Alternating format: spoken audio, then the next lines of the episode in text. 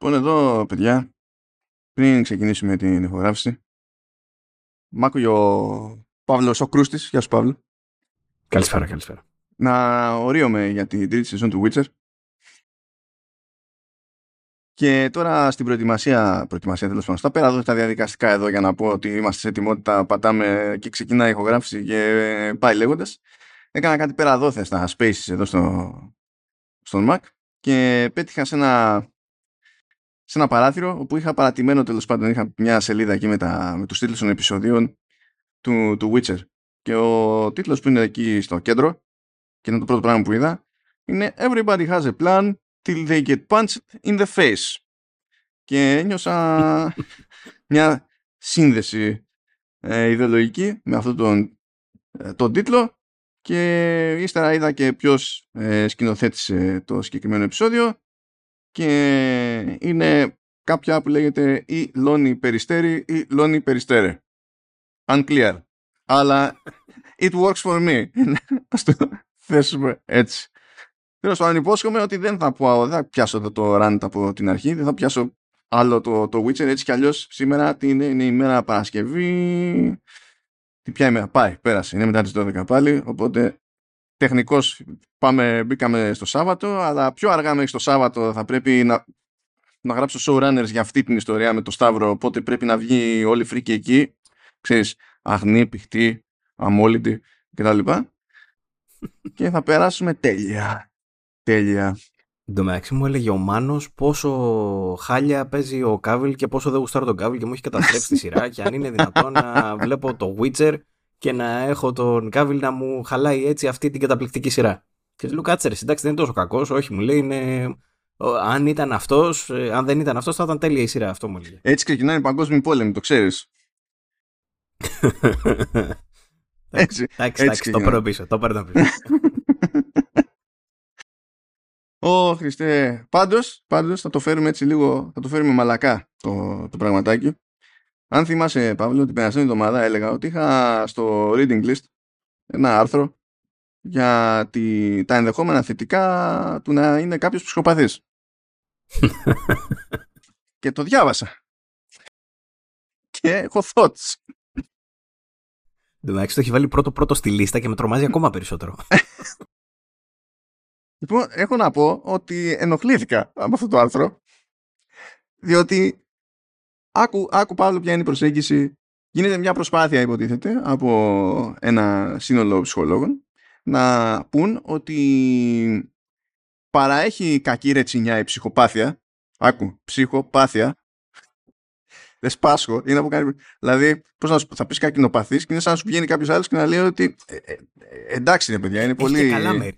Είναι πολύ αρνητική προδιάθεση, ξέρω εγώ και τέτοια. και λέω καλά ξεκινήσαμε, κάτω μια χαρά. Γιατί λέει ότι τέλος πάντων όταν προσδιοριζόταν ο όρος και το τι σημαίνει, οι παρατηρήσεις και οι έρευνες που γίνονταν, γίνονταν σε, ξέρω εγώ, σε φυλακές, με εγκληματίες κτλ. Λες τέλος πάντων εδώ πας να μισοβγάλεις λίγο νόημα. Έχουμε λέει κάποιους δείκτες, κάποια χαρακτηριστικά, κάποιες συμπεριφορές που είναι μια κακία τέλος πάντων στη, στην αντιμετώπιση των άλλων, μια διαφορία για τα συναισθήματά τους, έλλειψη ενσυναίσθησης, ξέρω εγώ και διάφορα τέτοια. Λες μέχρι εδώ βγάζεις νόημα. Αλλά προτείνουμε, λέει, να θεωρήσουμε ε, επίσης χαρακτηριστικό ψυχοπάθειας, γιατί έτσι αναπροσδιορίζεται, λέει, το σύνολο και μπορούμε να το δούμε με μια άλλη ματιά, την τόλμη. και εκεί αρχίζω και, εκεί αρχίζω και λυγίζω. Δεν βγάζει νόημα. Δεν ξέρω, δηλαδή θα ξυπνήσω μια μέρα και θα πούνε ότι βασικό χαρακτηριστικό της ψυχοπάθειας είναι το, το μεγάλο ύψος. Ξέρω εγώ. Η, η προτίμηση στα καυτερά. Δηλαδή... Είναι, είστε. Μάλλον είμαι σίγουρος ότι και εσύ είσαι από αυτούς ε, και είστε όλοι ψυχοπαθείς. Εσείς προ, προτιμάτε τα καυτερά. Έχετε σίγουρα κάποιο θέμα με πάθηση ε, το να θες να κάνεις κακό στον εαυτό σου, να καταστρέψεις τους γευστικούς σου κάλικες, θεωρώ ότι είναι κάποιο, κάποιο, κάποια πάθηση. Έχουν δίκιο οι άνθρωποι. Κοίτα, να σου πω κάτι. Καλύτερα αυτοί οι κάλικες παρά οι άλλοι κάλικες. Ο, ναι, και δεν, δεν εκτίμησα τελικά το, τη θεωρία αυτή και το, και το άρθρο αυτό. Λέω, εντάξει, έχουμε αποτύχει με τη μία γλωσσικά, ε, έχουμε μπει στη διαδικασία να συνδυάσουμε ένα μάτσο από αρνητικά στοιχεία με κάτι άλλο που δεν είναι αυτόματα αρνητικό στοιχείο για να πούμε ότι το σύνολο μαζί με αυτό πάβει να είναι αυτόματα αρνητικό. Και λέω ναι, OK, okay, ε, no worries, προχωράμε, προχωράμε παρακάτω. Εν τω μεταξύ, ε, το έχει βάλει, όπως είπα, πρώτο στη λίστα και α, αναγκάστηκα να το διαβάσω. Λέω, θα είμαι πιο διαβασμένος αυτή τη φορά, ρε παιδί μου, να έρθω να κάνουμε μια κουβέντα πιο τέτοια. Βλέπω το κατεβατό εδώ πέρα. Το άρθρο εντωμεταξύ στο Ars Technica, δεν κατάλαβα γιατί. Αλλά OK. Okay. ε, και, και διαβάζω μέσα που ε, έχει κάτι συμπεράσματα τα οποία είναι ρε φίλε σκιάχτηκα, αλήθεια. Δηλαδή λέει, ξέρω εγώ, ε, ε, ε που, που το διάβασα. Ένας στους πέντε, στα πέντε στελέχη εταιριών λέει ότι είναι ψυχοπαθής. Έχει κάτι τέτοια σκηνικά. Α, ναι, και αυτό είναι με το, με το κλασικό ορισμό. Δηλαδή, θεωρείται, ρε παιδί μου, ότι είναι, για, σε τέτοιο επίπεδο γενικά τα σαβά personality traits δίνουν και παίρνουν. Είναι σταντεράκι. Για, γιατί όχι, ναι. Εντάξει. Γιατί ε, σου έχει δώσει κανένας κάποια περίεργη εντύπωση. Δηλαδή, δεν κατάλαβα. Έχεις να πεις κάτι για την ε, πλατφορμάρα που λέγεται X, formerly known as Twitter. Έχουμε το παράδειγμα αυτό. Ε, Η επικαιρότητα μιλάει. Ο τύπος πήγε να αλλάξει τα μπέλα στα κεντρικά και δεν, κάτι δεν υπολογίσανε σωστά και αφήσανε την αλλαγή στη μέση. Και, τι, πώς μπορεί, τι εννοεί, δεν καταλαβαίνω. Στα κεντρικά πήγε να αλλάξει τα μπέλα, ρε παιδί μου, αντί να γράφει Twitter, να βάλει το, το, X. βγάζει το W. και κάνει τέτοιο, δεν θυμάμαι τι παρόλα έγινε και αφήσανε την, την αλλαγή και την εγκατάσταση του νέου στη μέση, γιατί κάτι δεν υπολογίσανε σωστά, ξέρω εγώ ή το, το logo αυτό, δηλαδή πριν μπει αυτό το logo. αυτά. Το να αλλάξεις μια ταμπέλα είναι πολύ πλοκό θέμα, έτσι. Δεν είναι ότι σαν ε, τα εύκολα πράγματα αυτά που έχεις να συντηρήσεις, ας πούμε, μια μεγαλύτερη κοινωνική πλατφόρμα, ας πούμε. Ρε, εδώ δεν ασχολήθηκε, δεν ασχολήθηκε ούτε με γραφίστα για το logo. Δηλαδή βγήκε στο Twitter και λέει: Παιδιά, θα αλλάξει τέτοιο, θα είναι, θα είναι X, δέχομαι προτάσεις από εδώ πέρα. Και θα, θα το αλλάξουμε σε χρόνο 0. Και αυτό που έβαλε σαν χαρακτήρα είναι χαρακτήρας Unicode. Δηλαδή αυτό δεν μπορείς να το κατοχυρώσει καν. Δηλαδή ο τύπος είναι θεότητα, φίλε. Θεότητα. Άκου να δεις. Το είδε, του άρεσε, του έκανε κλικ, το πήρε. Τελεία. Δεν χρειάζεται κάτι άλλο. Και φαντάζεται αυτός ότι τα Twitch πλέον θα τα λέμε exes. My exes. το είπε, το είπε, δεν είναι τέτοιο. Δηλαδή το είπε. αυτό πολύ, από τα πολύ καλά και διάβασα κι άλλο ένα που έλεγε ήταν ένας τύπος με λογαριασμό Twitter Movies και λέει Go only, αλλάξτε μου το όνομα. Ε, αυτός που είχε το. υπήρχε ένας με λογαριασμό που ήταν απλά X. Και είναι ένας φωτογράφος που λέγεται Gene X1. και είχε το X. και απλά του το πήρε. Και λέει ε, για την υποστήριξη που έχεις δείξει λέει, μέχρι τώρα στην πλατφόρμα τόσα χρόνια. Ε, θα σου στείλουμε λέει merch και σε καλούμε να σου κάνουμε ένα tour στα γραφεία. Και απλά του πήρε το account, φίλε. Ξέρω εγώ βιοπορίζομαι από αυτό. Δεν με νοιάζει. Έλα να κάνεις ένα tour στα γραφεία. Και πηγαίνει και του, του δίνει ένα άλλο και τι γράφει το άτομο; Του, από X του το κάνει X 1, 2, 3, 4, 5, 6, 5, 4. Ε, αυτό. στα, δηλαδή στα το, απλά το έκανε στα γρήγορα μόνος του, ξεπέτα, ας πούμε. Ξέρεις τι, θα ήθελα να βλέπω τον κόσμο μέσα από τα μάτια του Μάσκ. Θα ήθελα να ξέρω πώς τον βλέπει τον κόσμο. Πιστεύω ότι είναι ευτυχισμένος άνθρωπος. Δεν ξέρω, μα το Θεό, δηλαδή είναι.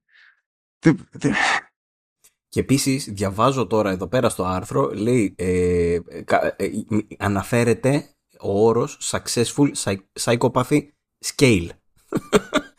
Ότι με ποιο τρόπο είσαι πετυχημένο, μάλλον όχι πετυχημένος, με ποιο τρόπο ε, γίνεται η διάγνωση. Με 54 ερωτήσεις λέει, ε, που κάνανε ένα τεστ. Αυτό φαίνεται πολύ ενδιαφέρον. Πολύ ενδιαφέρον. Ναι, εντάξει, ε, επιτυχημένος είναι, ξέρεις, ε, με τη λογική ότι καταφέρνεις να, να λειτουργείς στην καθημερινότητα και ε, να προοδεύεις ε, κιόλας. Ναι, αλλά δεν είχαμε απορία πριν. Δηλαδή, το, το, το, το, ξέρουμε ότι οι ψυχοπαθείς υπάρχουν στην πραγματικότητα και κάποιοι μπορούν να λειτουργήσουν. Δηλαδή, δεν περιμέναμε κάποιον να μπει μέσα και να, να φτιάξει ολοκληρή θεωρία για τα θετικά της ψυχοπάθειας για να το αναγνωρίσουμε αυτό. Γι' αυτό είναι κάτι Τέλος πάντων, οπότε είναι τώρα ξέρεις, στρατόπεδα διαφορετικά στη, στη ψυχολογία και πλακώνονται μεταξύ τους για αυτή τη θεωρία. Αυτοί πιο καλά από εμάς περνάνε, περνάνε που τα διαβάζουμε δηλαδή εδώ, αλλά τέλος πάντων είναι εκεί πέρα να είχαμε να λέγαμε. Να σου πω, ε, Παύλο, έχεις ασχοληθεί εσύ καθόλου τέτοιο με Sparks of Hope και με, και με Jedi Survivor. Έχω ασχοληθεί. Ε, Jedi Survivor, funny you should say that, γιατί αυτό παίζω αυτόν τον καιρό. Καλή φάση, δηλαδή την ίδια νύλα πάθαμε. Ναι, ναι, ναι. Και Sparks of Hope ε, το είχα περασμένο, είχα παίξει το preview τότε και είπα να ξαναξεκινήσω να παίζω το πρώτο για να παίξω το δεύτερο για να δω ξέρεις διαφορές και τέτοια. Εντάξει, δεν ε, τα κατάφερα χρονικά, αλλά έχω, έχω μια εικόνα πάντως και από τα δύο παιχνίδια που ανέφερες. Καλά, δεν είναι. Δηλαδή, έπιασες το Kingdom Battle, θες να πεις πρώτα. Είχα πιάσει το Kingdom Battle ξανά, επειδή τότε δεν το είχα τελειώσει, ας πούμε, ρε παιδί μου, και το είδα και μ' άρεσε κιόλας, λέω μπράβο και τα λοιπά. Φοβερή δουλειά. Ε, και έπαιξα και το preview από το δεύτερο, από το Sparks of Hope. Το οποίο preview, ρε παιδί μου, ήταν ε, τότε στα γραφεία CD Media και τα λοιπά που μας είχαν δείξει. Μα κάτσε. Ε, και, ε, μαζί μαζί ήμασταν. Yeah. Ναι, αν θυμάμαι καλά, ναι. ε, που είχαμε, μας είχαν σκάσει, αν θυμάμαι καλά, ένα κομμάτι από εισαγωγή και ένα κομμάτι λίγο πιο μετά, κάτι τέτοιο. Είχαμε ναι, ναι, ναι. battle, θυμάμαι.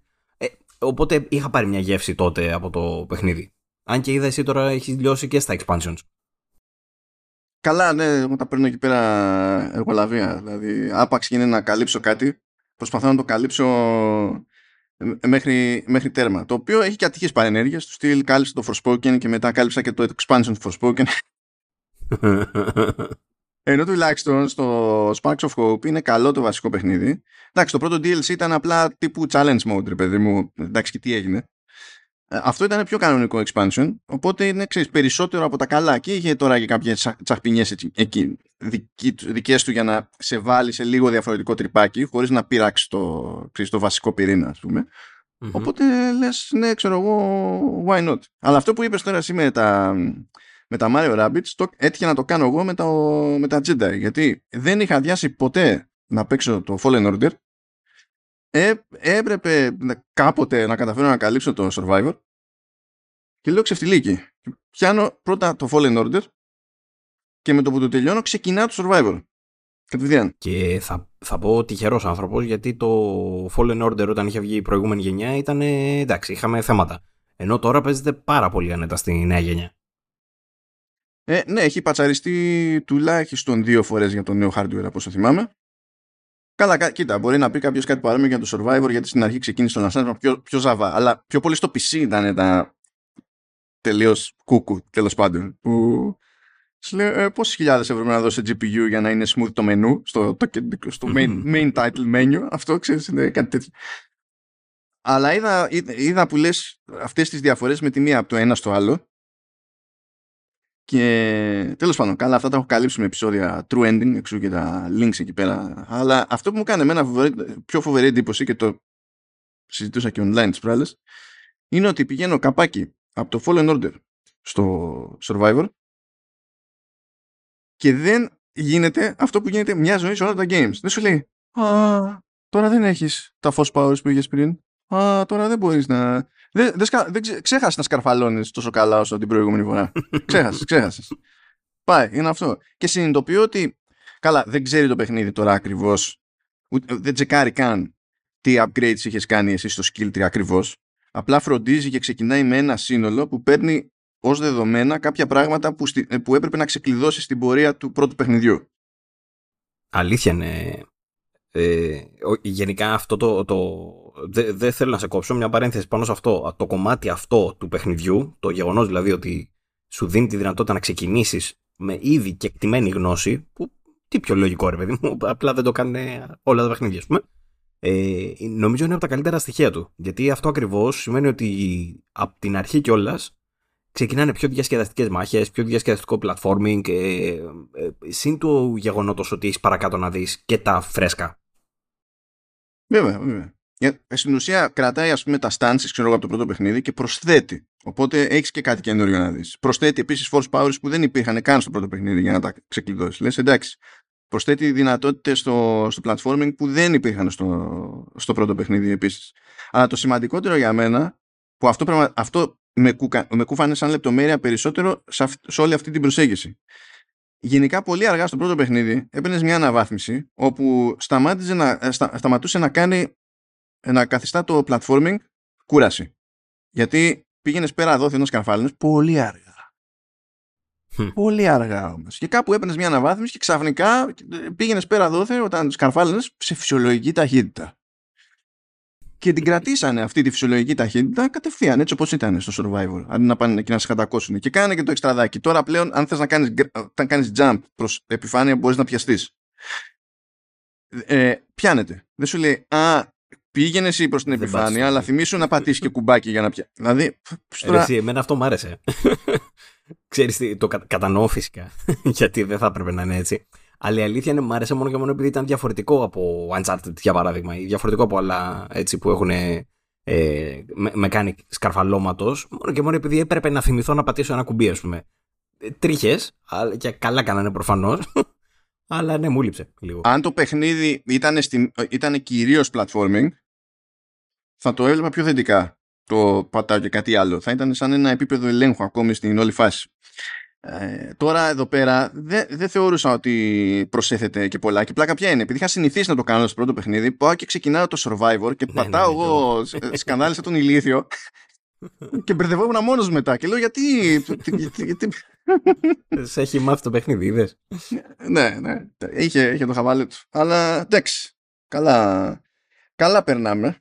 Εκατέρωθεν. Οπότε no worries. Τώρα για, για, για χαλάρωση κάνω το αγροτικό μου εκεί σε Pikmin 4. Θα έρθει και αυτό η ώρα. Εντάξει, Αγροτικό, καλά ναι. είναι.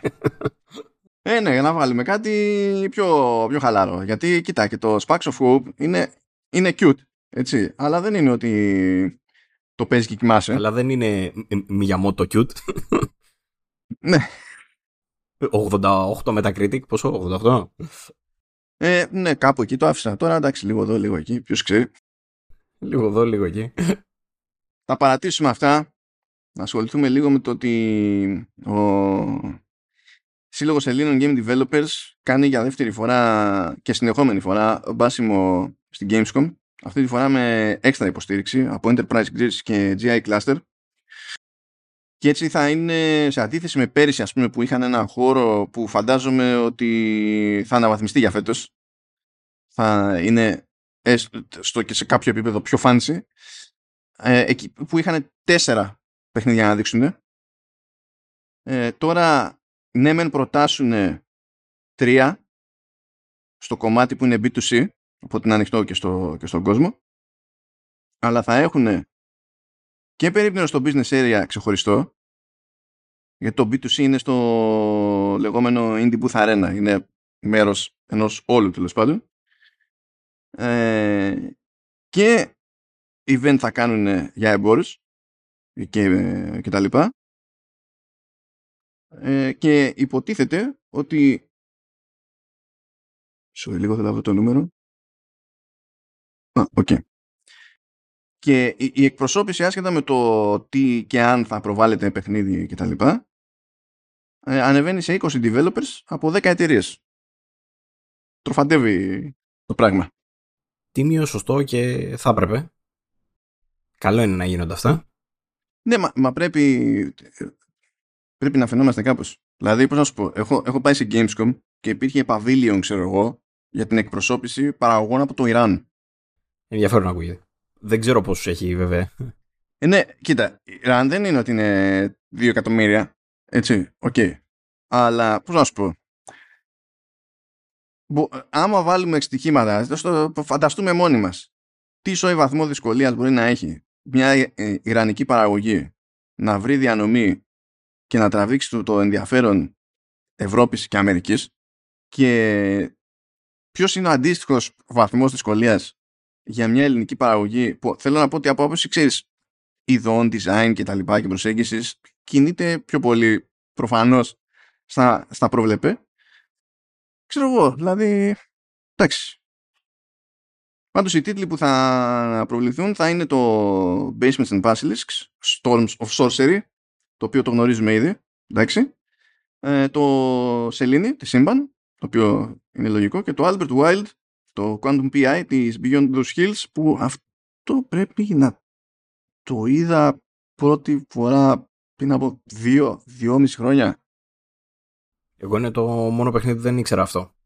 Το έχω, το έχω δει, το έχω δει. Δεν, θυμα, ε, δεν θυμάμαι αν είχα πάει για να, δει, να δω αυτό ή αν είχα πάει για να δω κάτι άλλο και μου δείξανε και αυτό. Αλλά αυτό το είδα εδώ πέρα, Ελλάδα, Αθήνα, ρε παιδί μου. Αλλά δεν θυμάμαι τώρα ποιες ήταν ε, οι συνθήκες. Δεν ήταν φάση event. Μην Α, φανταστείς. είναι με τη γάτα. Εντάξει, τώρα, το, τώρα είδα το art. OK, κατάλαβα. Ναι, όχι, το έχω δει τελικά.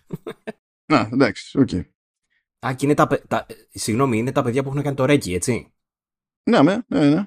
Ναι, ναι, ναι, ναι. Πολύ, πολύ τίμιο puzzle game αυτό. Το είχα παίξει στο Xbox. Ναι, αυτό το είχα παίξει στην αρχή, γιατί εντάξει, σε κονσόλες βγήκε μετά. Ε, στην αρχή είχε βγει για κινητά. Και μετά μπήκαν στη διαδικασία να κάνουν port σε PC και ύστερα λίγο λίγο σε, σε κονσόλες. Αλλά ήταν τέτοιο, είναι, είναι όντως καλό το, το Reki, που έχουν περάσει δηλαδή από την πρώτη του εμφάνιση μερικά χρονάκια, αλλά ένα καλό puzzler είναι πάντα καλό puzzler. Ναι, ναι, ισχύει.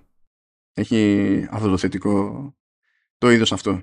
Ε, θα πάω εκεί πέρα και αυτή τη φορά αντί να έχω ένα σημείο με Έλληνες να πάνε να ενοχλήσω, θα έχω δύο σημεία στα οποία μπορώ να πάνε να ενοχλήσω. Το οποίο για μένα είναι επιτυχία. Η ενόχληση πρέπει να απλώνεται. Δεν υπάρχει κανένα θέμα. Θα δούμε, θα δούμε. Θα δούμε εκεί πέρα. Καλό είναι να βλέπουμε γνωστές φάτσες εκεί πέρα, γιατί βλέπουμε πράγματα και πράγματα. Και εντάξει, το κερατά να έχουμε μια εκπροσώπηση, παιδιά. Δεν είναι ότι δεν έχουμε ανθρώπους να, να ξεκινήσουν παραγωγές. Απλά σε αυτή τη χώρα το μεγαλύτερο, ένα βασικό πρόβλημα είναι το, το καθεστώς ε, οικονομικής στήριξης και χρηματοδότησης. Δηλαδή, εντάξει, τώρα τι είναι νομίζω στο, στο Βέλγιο κάτι πέρασε καινούργιο και σου επιδοτούν το 1 τρίτο της παραγωγής, ξέρω εγώ. Και εδώ πέρα μέχρι πρόπερση δεν υπήρχε καμία πρόβλεψη για games. Ε, μετά μπήκε πρόβλεψη για games, αλλά θεωρούσαν αυτονόητο ότι πρώτα πρέπει να βάλεις εσύ όλο το έξοδο και μετά να βγει. Λες, παιδιά, δεν λειτουργεί έτσι το πράγμα. Με τα games είναι λίγο αλλιώς. Όταν προσπαθείς να βρεις και κανένα publisher και τέτοια και έχει έξοδο της προκόπας μπροστά πριν πεις κάνω production κανονικό. Τέλος πάντων, τώρα ψηλά γράμματα αυτά, αφού έχει γίνει και κίνηση στην, στην υπερχώρα. Που, παιδιά, αυτές οι δυσκολίες υπάρχουν στην ίδια χώρα που από το 2017 σου λέει ότι εκπίπτει άμεσα ο ΦΠΑ αν αγοράσεις ε, κονσόλα με τιμολόγιο. δηλαδή αυτό το σκεφτήκανε το 2017, 2023 ακόμη δεν έχω καταλάβει ποιο ήταν το δικό του σκεπτικό τότε, τους στυλ βάλτε τα και αυτά στη λίστα.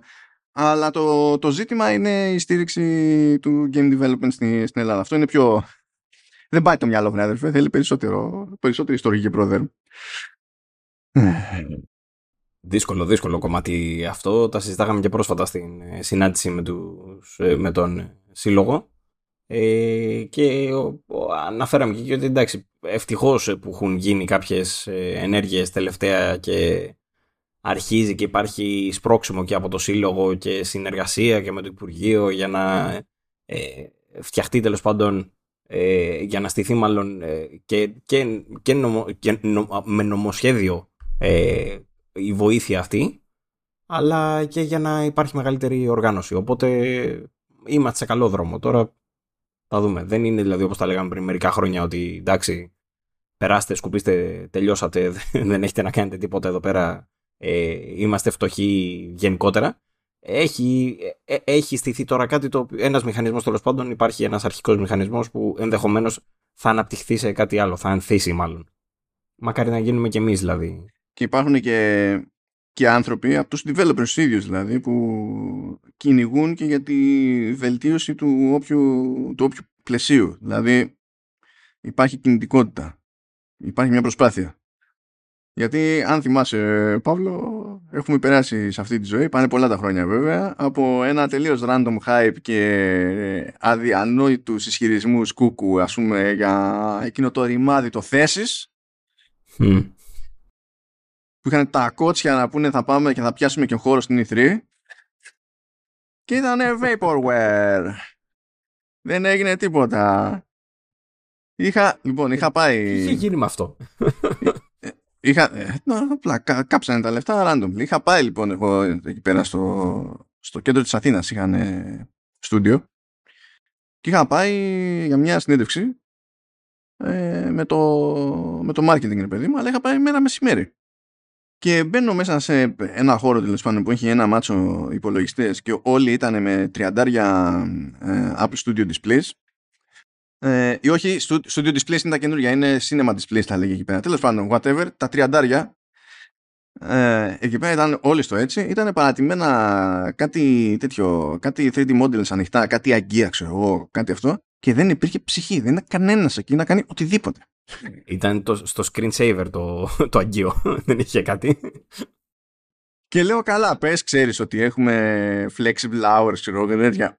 Ο, δεν, κανένας δεν είναι εδώ, μόνο εγώ και ο τύπος του marketing. δεν ξέρω. Κάποιο λόγο θα υπήρχε. Ναι. ναι, ναι, εντάξει. Είναι... Τι εκπληκτικό vaporware. Ακόμη θυμάμαι εκείνα τα, τα, τα 3D renders που ήταν και καλά με την πιστή αναπαράσταση ενός περιπτέρου στο κέντρο της Αθήνας. Μαγικά. Και εκεί πέρα αυτοί είχαν κάνει κονέ, ξέρω εγώ, είχε χώσει λεφτά και φάντα από τράπεζα και τα λοιπά. Τα, τα διέλυσαν όλα και από τότε, αν έχω ενημερωθεί σωστά δηλαδή, το σφύριξαν και μεταξύ τους οι τράπεζες, το θεωρούσαν μεγάλη φύρα αυτό το πράγμα και οπότε δε, απέφυγαν για πολύ καιρό να ξαναμπλέξουν, ρε παιδί μου. Γιατί διαπίστωσαν και οι ίδιες οι τράπεζες ότι στην ουσία δεν ήταν έτοιμες να τα αξιολογήσουν αυτά τα πράγματα. Δεν είχαν ιδέα για να πάρουν χαμπάρι ότι είναι γιούχου η φάση. Άλλες, άλλες εποχές. Άλλες εποχές. Άλλες εποχές που, ναι, που δεν έμπλεκε, τώρα μπορεί να μπλέξει ένας που να έχει μια εικόνα κάπως ίσως έτσι χοντρά χοντρά τότε δεν υπήρχε καν ε, υπόνοια ότι μπορεί κάποιος να ξέρει τι κάνει. Άστα, άστα, κλάφ' τα. Λέγαμε θα βγει και σε PC και σε Xbox 360 και σε PS3 και θα κάνουμε παπάδες και το πρώτο ελληνικό παιχνίδι και ε, το ελληνικό παιχνίδι όχι γενικά, πρώτο ελληνικό παιχνίδι σε τέτοιες σε κονσόλες, ναι, ναι. ξέρω εγώ, περιωπής και ε, λες, το εντάξει, OK. Okay. Καλά πήγε, καλά πήγε. Εμείς καθόμαστε εδώ πέρα και λέμε τα δικά μας, άλλοι κάνουν ψώνια, Παύλο. Ε, και δίνω ας, σε όλους... Άσε να μαντέψω. Όχι, δεν μπορώ. Δεν θα μαντέψω γιατί το έχω δει. Αλλά και αν μάντευα, ε, δεν νομίζω να πεφτάξω.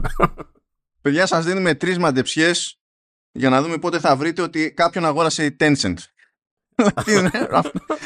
αυτό μέχρι, μέχρι εκεί.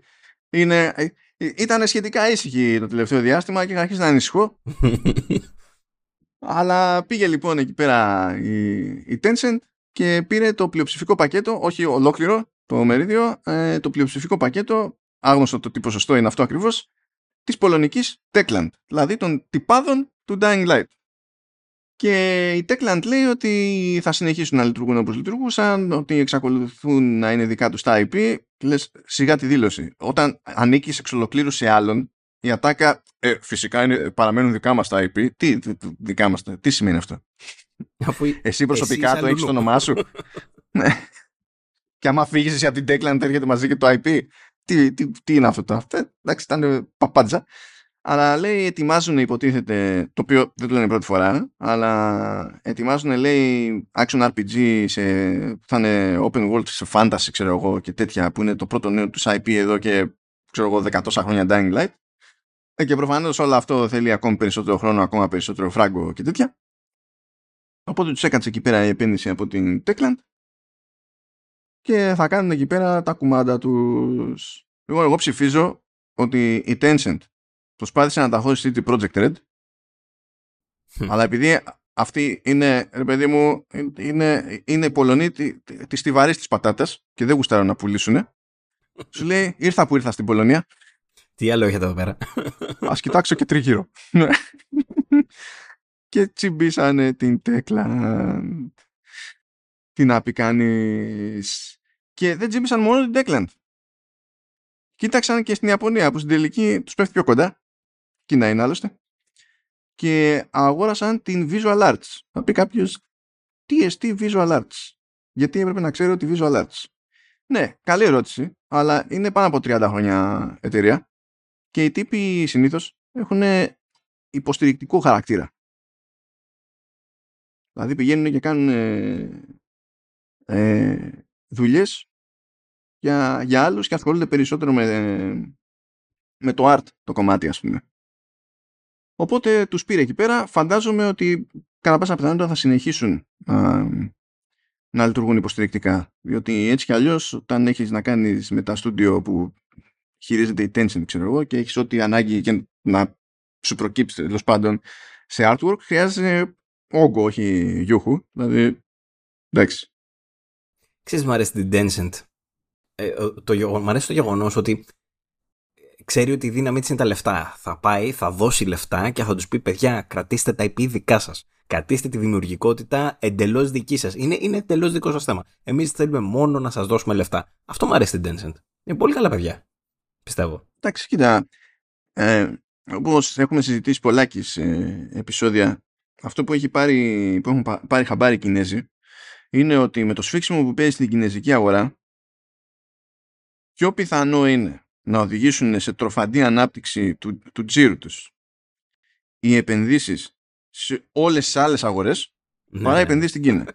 Εξακολουθούν να έχουν μεγάλη εξάρτηση, δηλαδή είναι σημαντικό, πολύ σημαντικό έως και η πλειοψηφία σε, σαν ποσοστό η συνεισφορά της Κίνας στο τζίρο τους αλλά θέλουν να μην ισχύει αυτό εσάι. Γιατί τον φάγανε εκεί πέρα μια-δυο χρονιές που είπε το κράτος ότι δεν πιστεύω να θέλει κανένας άδειες για να βγάλει καινούριο παιχνίδι. και τον ήπιανε όλοι δεξιά και αριστερά, κλείνανε εταιρείες, ειδικά μικρότεροι developers. Πολύ απλά δεν μπορούσαν ε, να βγάλουν παιχνίδι, άσχετα με το αν ήταν έτοιμο ή όχι, και δεν τους έλεγε κανένας πότε θα τελειώσει αυτό το μαρτύριο, ξέρω εγώ. Και πάθανε ζημιά μεγάλη. Και σου λέει, ξέρω εγώ, μήπως όχι. Γιατί Κινέζοι Κινέζοι, αλλά και αυτή η επιχείρηση είναι στη, στην τελική. Για, γι' αυτό βλέπουμε και την NetEase, που η NetEase, ας πούμε, από εκεί που ήταν μόνο σε mobile, άντε και PC, ξέρω εγώ, και μόνο free to play και άντε για, έχει αγοράσει τον κόσμο όλο, ας πούμε, και πηγαίνει να βγάλει πράγματα με, με narrative, single player και, και τέτοια, ας πούμε. Είναι ένα σχέδιο, προσπαθώ να καταλάβω, είναι μια εναλλακτική για αυτούς, όπως λες, για έσοδα, ρε παιδί μου, αλλά σαν σχέδιο δεν είναι λίγο, λέει, ε, σου λέει, OK, θα, δεν μας αφήνετε, OK, θα επενδύσουμε όπου, ό, σε όλο τον κόσμο. όπου, όπου βρούμε θα χωθούμε. Ναι, γιατί εκεί το θέμα είναι ότι μπορείς να βγάλεις προϊόντα σε όλες τις υπόλοιπες αγορές που δεν θα σε αφήσει ποτέ η Κίνα να τα κυκλοφορήσεις. Ναι, ναι, ναι. Άρα μπορείς να πάρεις εταιρείες που θα δουλεύουν έτσι κι αλλιώς στις χώρες που είναι στο καθεστώς με το οποίο έχουν συνηθίσει να δουλεύουν και να βγάζουν πράγματα που εσύ η ίδια ως Tencent με τελείως κινέζικα στούντιο και να τα φτιάξεις, εσύ θα τα βλέπεις μόνο. Δεν θα σε αφήσει Κίνα να τα βγάλεις μέσα. Πιο εύκολα θα τα βγάλεις εκτός Κίνας τα ίδια στο παιχνίδι, σου παρά στη χώρα σου μέσα. Είναι, είναι ολόκληρη μανούρα. Μιλάμε για μια χώρα τώρα όπου στα mobile games, εκτός ότι έχουν μπει περιορισμοί στις ώρες χρήσης στα παιδιά και ναι, ναι, και για να το κάνουν αυτό έχουν συστήματα πλέον στα mobile games που χρησιμοποιούν κάμερες και αισθητήρες του κινητού. Α, το είδα. Για, τα, για, τη, για να σκανάρουν και να καταλάβουν αν είσαι ανήλικος ή όχι. Αυτό το κάνουν οι Κινέζοι έτσι κι αλλιώς. Πολύ καιρό, ας πούμε. Το, το κάνουν πολύ καιρό. Και αυτό πολύ καλά πρέπει να πηγαίνει. Εντάξει, υπάρχουν workarounds, αλλά μόλις ακούς περιορισμούς, λέει, ξέρω εγώ, μπορείς να παίζεις τρεις ώρες το Σάββατο ή οι καθημερινές σου επιτρέπουμε μόνο μία συγκεκριμένη ώρα, όχι όποια ώρα θες εσύ, θα είναι, ξέρω εγώ, 8 με 9 το βράδυ. Και σκέψου τώρα εσύ να είσαι παιχνίδι που να έχει πέρασει σε ανηλίκους και να είσαι free to play online, ξέρω εγώ, και να έχεις πληρώσει τους servers. για, για μια ωρίτσα εκεί. Ε, ναι, και ο κύριος Όγκος, ας πούμε, να σου κάνει μια ωρίτσα εκεί τις καθημερινές. Παιδιά, μπορώ να νοικιάσω. Δεν με ενδιαφέρει να νοικιάσω πρωί. Αν μπορώ να νοικιάσω το βραδάκι, μπορεί και μια ωρίτσα. Αυτό, να πηγαίνουμε με, με χρονοχρέωση. Είναι να το. αυτό, να, να, να, να χρεώνω με μονάδες. Μονάδες, ένα τέτοιο. Δε, παράνοια, παράνοια. Οπότε κάνουν μονίμως τέτοια, τέτοια πράγματα. Πάει λοιπόν και Visual Arts. Αλλά μέσα σε όλα αγόρασε, ψώνισε και Capcom. Πήγε και αγόρασε λοιπόν τη, τη Shortgains, η οποία Shortgains ε, έχει λειτουργήσει ως support studio σε διάφορα και της Capcom, δηλαδή έχει βάλει χέρι και στο Street Fighter 6, ε, αλλά και σε άλλες ιαπωνικές εταιρείες. Έχει, ε, είχε υποστηρίξει την παραγωγή του Final Fantasy 16, είχε υποστηρίξει ακόμη και την παραγωγή του Hi-Fi Rush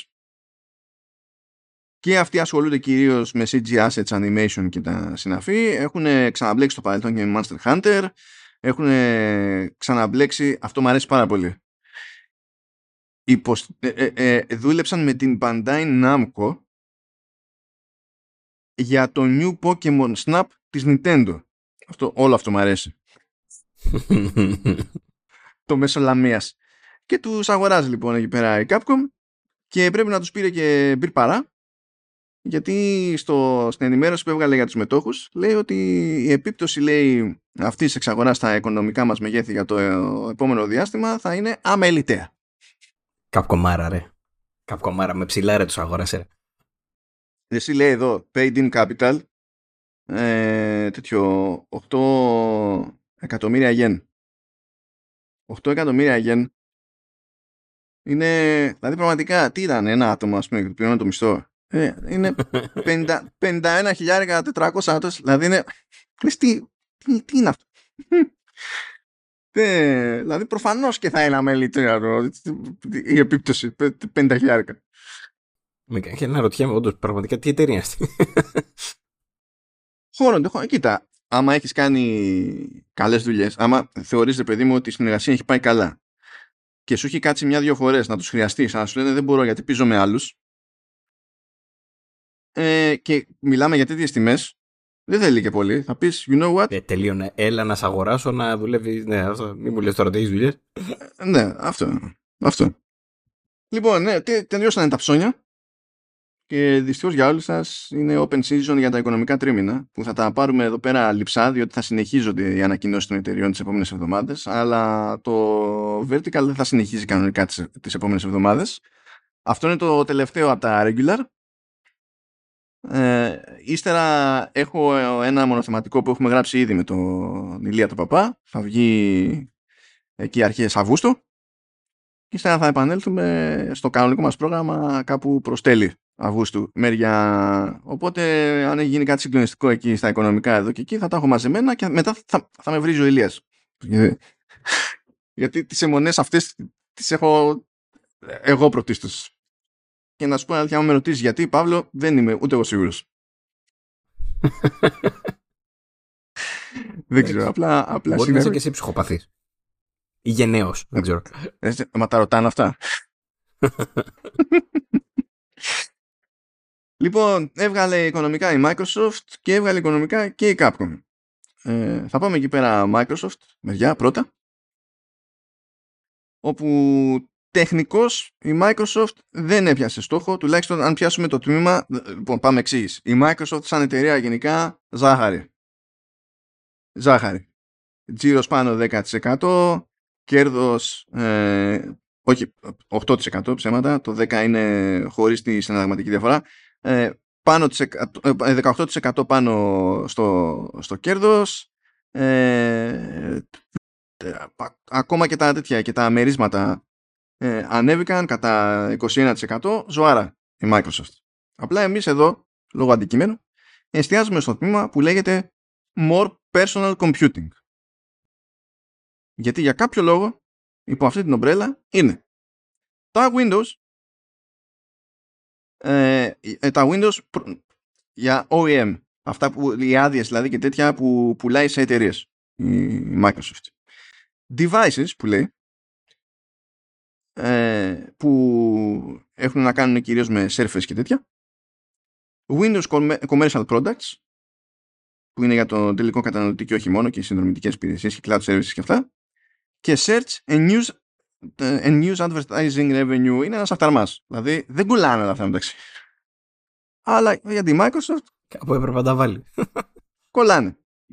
Οπότε μέσα σε αυτό το πράγμα υπάρχει το Xbox και περίμενε αύξηση μεγεθών στο Xbox η Microsoft και πέτυχε αύξηση μεγεθών στο Xbox η Microsoft απλά δεν πέτυχε εκείνο το ύψος που περίμενε και πώς έχουν τα πράγματα και φτάνουμε σε εκείνη τη φάση λοιπόν Λοιπόν, τα νούμερα που δίνει η Microsoft είναι για όλο το τμήμα το More Personal Computing, αλλά ευτυχώς τέλος πάντων για το sanity όλων, ε, κάνει και κάποια σχόλια τα οποία είναι πιο στοχευμένα. Λέει λοιπόν στην κατηγορία gaming ότι ο τζίρος gaming ανέβηκε 1% το οποίο είναι σαν να μην ανέβηκε. Xbox content και services revenue πήγανε πάνω 5% και λέει ότι οι, τα σημαντικότερα που συνεισέφεραν τέλος πάνω στην άνοδο ήταν το Xbox Game Pass που για μία ακόμη φορά δεν μας λέει πόσους πελάτες έχει αλλά και ο τζίρο που ήρθε από περιεχόμενο τρίτων με τη λογική ότι κάθε αγορά που γίνεται από το store έχει, σημαίνει και προμήθεια που κρατάει η Microsoft. Οπότε από άποψη τέλος πάντων software και υπηρεσιών τα πράγματα δεν ήταν ακριβώς όπως τα ήθελε η Microsoft, αλλά ήταν cool. Με αυτό ως δεδομένο, γιατί ήταν τόσο μικρή η άνοδος όμως σε gaming revenue γενικά; Διότι ο τζίρος από την πώληση κονσολών είναι 13% κάτω σε σχέση με πέρυσι. Δεν ξέρω πώς το έχει καταφέρει αυτή την δόση. Είπε ότι στο επόμενο τρίμηνο περιμένει άνοδο ε, πιο ουσιαστική. Εντάξει. Και φαντάζομαι ότι αυτό το υπολογίζει επειδή μέσα στο επόμενο τρίμηνο είναι και ο, Αύγου... ο Αύγουστος, ο Σεπτέμβριος του Starfield.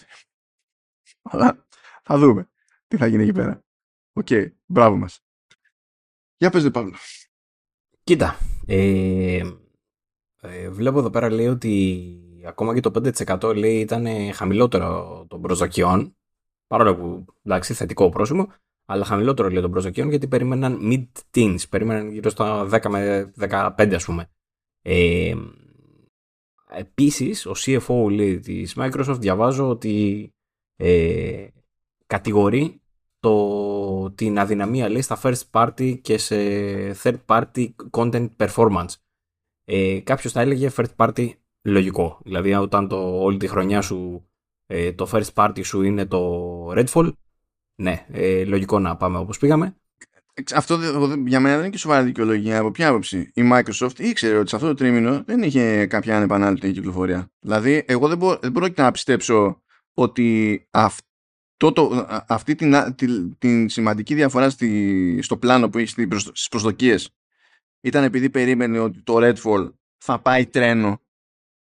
Ξέρετε, δεν ξέρω αν είναι ότι περίμενε ότι το Redfall θα πάει τρένο ή αν έχουν σχέση και οι αναβολές. Μήπως περίμενε και Starfield, Starfield να σκάσει πρώτο εξάμεινο και ότι θα πάει σαφώς καλύτερα το Redfall. Νομίζω ότι ούτως ή άλλως την τραγωδία του Redfall δεν νομίζω ότι την περιμένανε από πριν.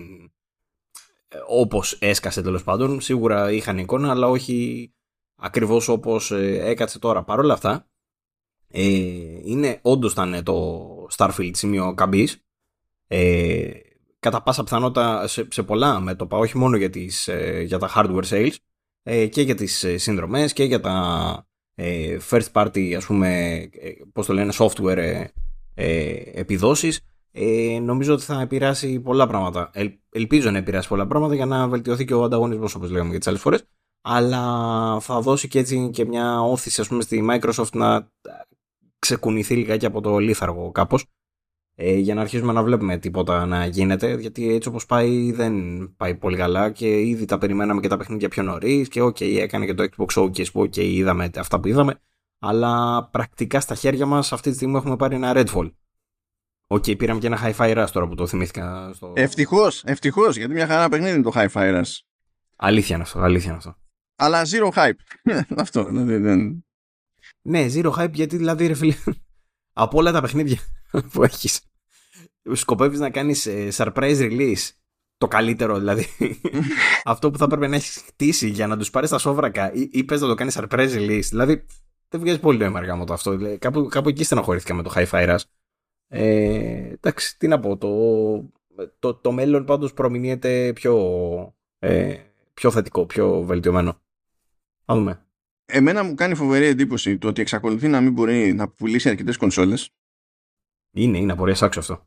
Γιατί, γιατί εξακολουθεί για πολύ μεγαλύτερο χρονικό διάστημα. Τώρα μπορεί να πει κάποιος ότι ε, στέκει αυτό το πλάνο ε, και με το PlayStation από τότε που άλλαξε το PlayStation Plus και μπήκαν δύο tiers ακόμη κτλ. Οπότε μπορείς να πεις αγοράζω ένα PlayStation διαλέγω ένα από τα δύο ακριβότερα επίπεδα του PS Plus και ξέρω ότι ο κόσμος να χαλάσει έχω πρόσβαση σε ένα μάτσο παιχνίδια και τη βγάζω έτσι επειδή πολύ απλά δεν μπορώ να τη βγάλω αλλιώς. Οπότε υπάρχει ένα σύνολο καταναλωτών που πριν δεν θα μπορούσαν να συντηρήσουν το χόμπι με την τσέπη θέλω να πω σε βάθος χρόνου ενώ τώρα έχουν αυτή την επιλογή. Η Microsoft είχε αυτό το κόμπο για πολύ μεγαλύτερο χρονικό διάστημα και ταυτόχρονα έχει και το πιο σαφές τέλος πάντων πλάνο ως προς αυτό και με το, δηλαδή με το Game Pass στο, στο PC το οποίο είναι πολύ πιο συγκεκριμένο και πολύ πιο σταθερό σε σχέση με το ακόμη άστατο τέλος πάντων πράγμα που βλέπουμε από τη, από τη Sony. OK, okay, ξέρω εγώ εκεί. Φρόντισε επίσης και με αυτή τη λογική να υπάρχει το Series S. Και όντως το Series S επί του συνόλου των Xbox που πωλούνται έχει ουσιώδη συνεισφορά και μη αμελητέο ποσοστό. Και επίσης από αυτούς που αγοράζουν Series S επίσης μία, μία μελιτέο ποσοστό είναι πρώτη φορά που αγοράζουν Xbox. Και ακόμη και έτσι δεν μπορεί να ξεφύγει από τον ρυθμό στον οποίο χοντρικά μας έχει συνηθίσει όλα αυτά τα χρόνια. Φταίει λίγο και με τη φάση του Series X, διότι ελπίζω να ισχύει Ελπίζω να ισχύει με τη λογική προ, ε, προτιμώ να μην μου λένε δεξιά και αριστερά μπαρούφες.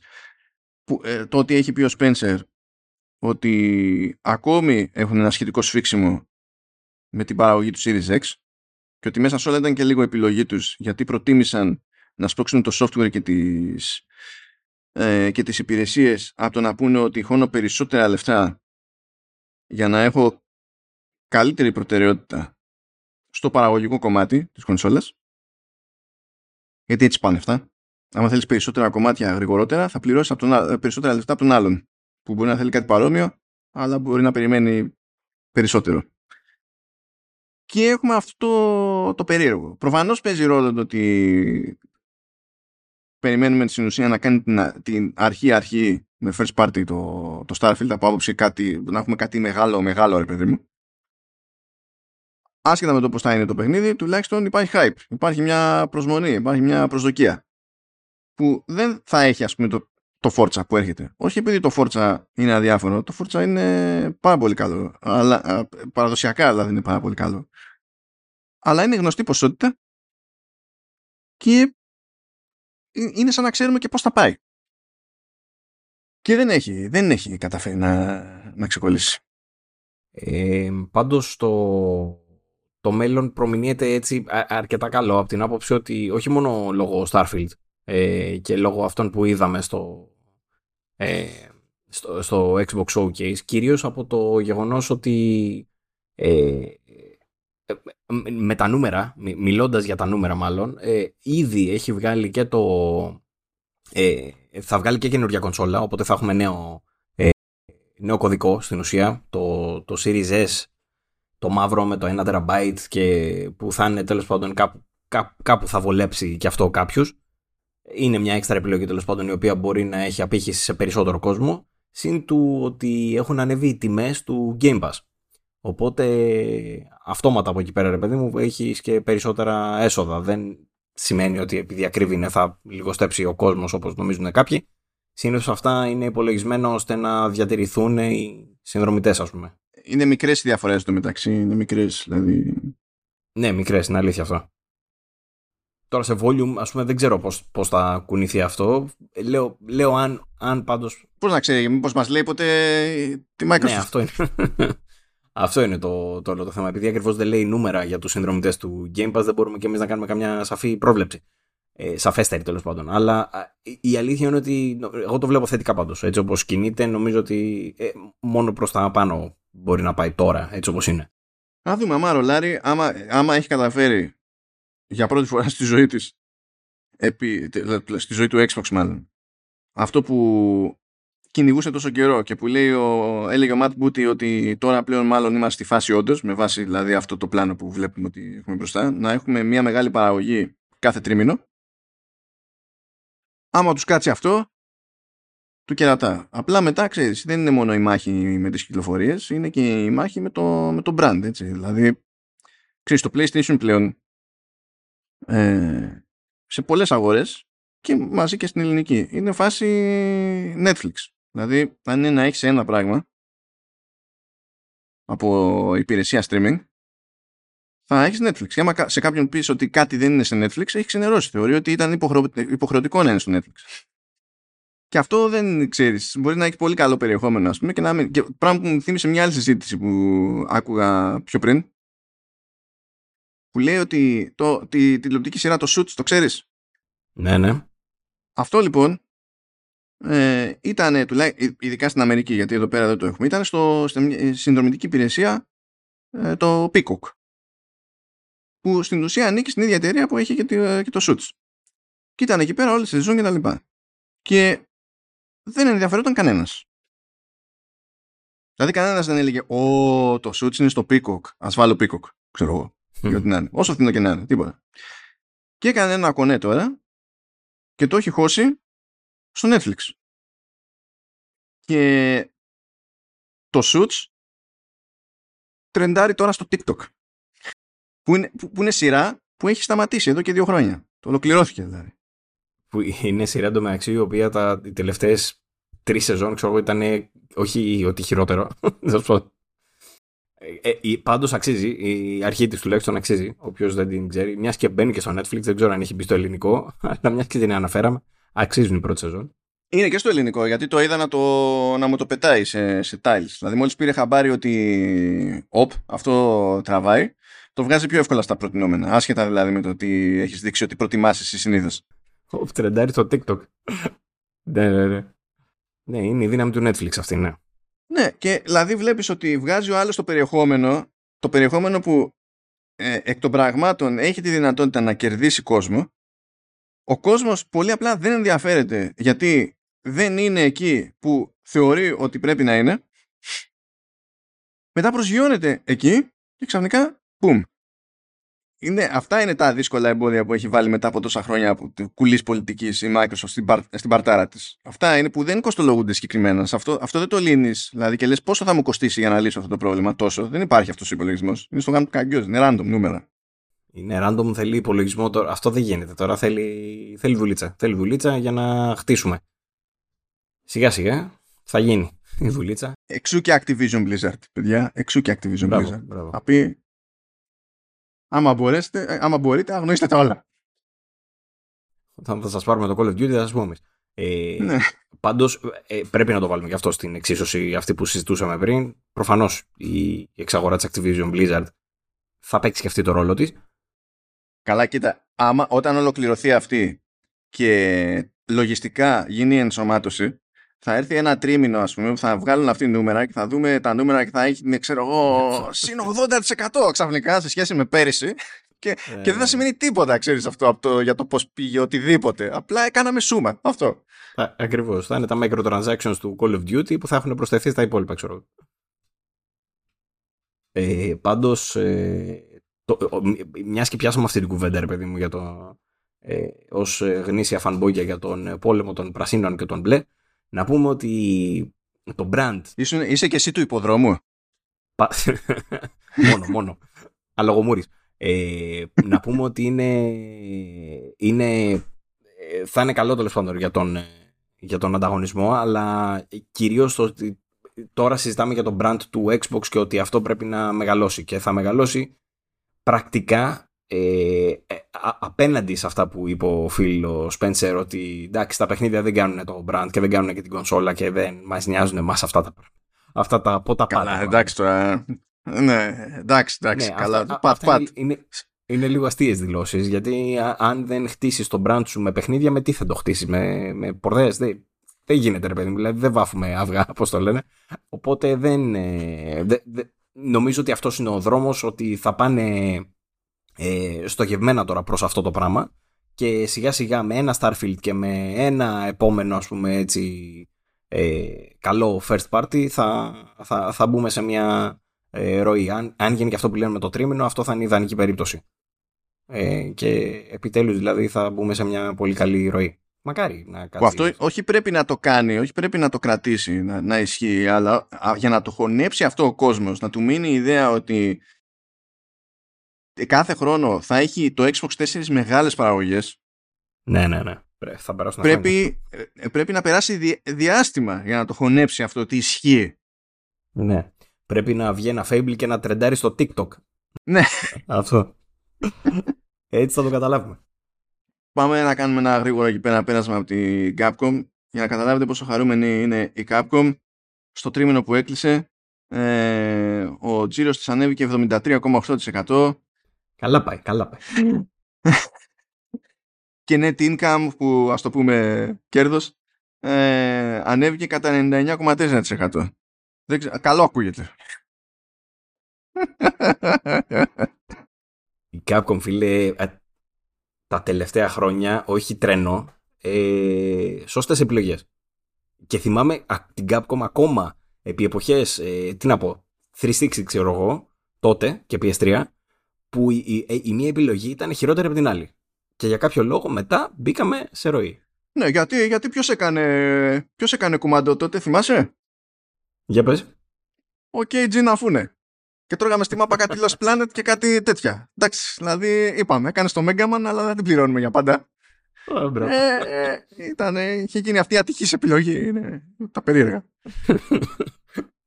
Καλά του κάνανε. Μάλιστα.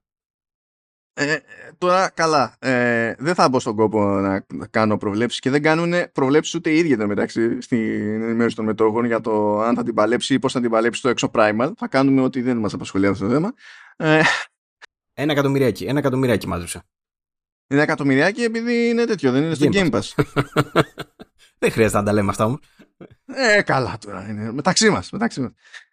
Ε, λέει λοιπόν ότι σε αυτή την επίδοση αυτού του τριμήνου συνεισέφερε προφανώς το λανσάρισμα του Street Fighter 6 το οποίο πρόλαβε να πουλήσει 2 εκατομμύρια. Ε, και δεδομένου ότι βγήκε 2 Ιουνίου έτσι έκανε ότι έκανε μέσα σε ένα μήνα από τους τρεις που καλύπτει αυτό το τρίμηνο. Επίσης σε αυτό το τρίμηνο πούλησε περίπου 1,27 εκατομμύρια πλέον κομμάτια του Resident Evil 4 και έτσι έφτασε περίπου στο, στο, στο τάλιρο. Ε, και επίσης λέει Volume 1 και Volume 2 του Mega Man Battle Network Legacy Collection μαζί πιάσανε 1,32 εκατομμύρια.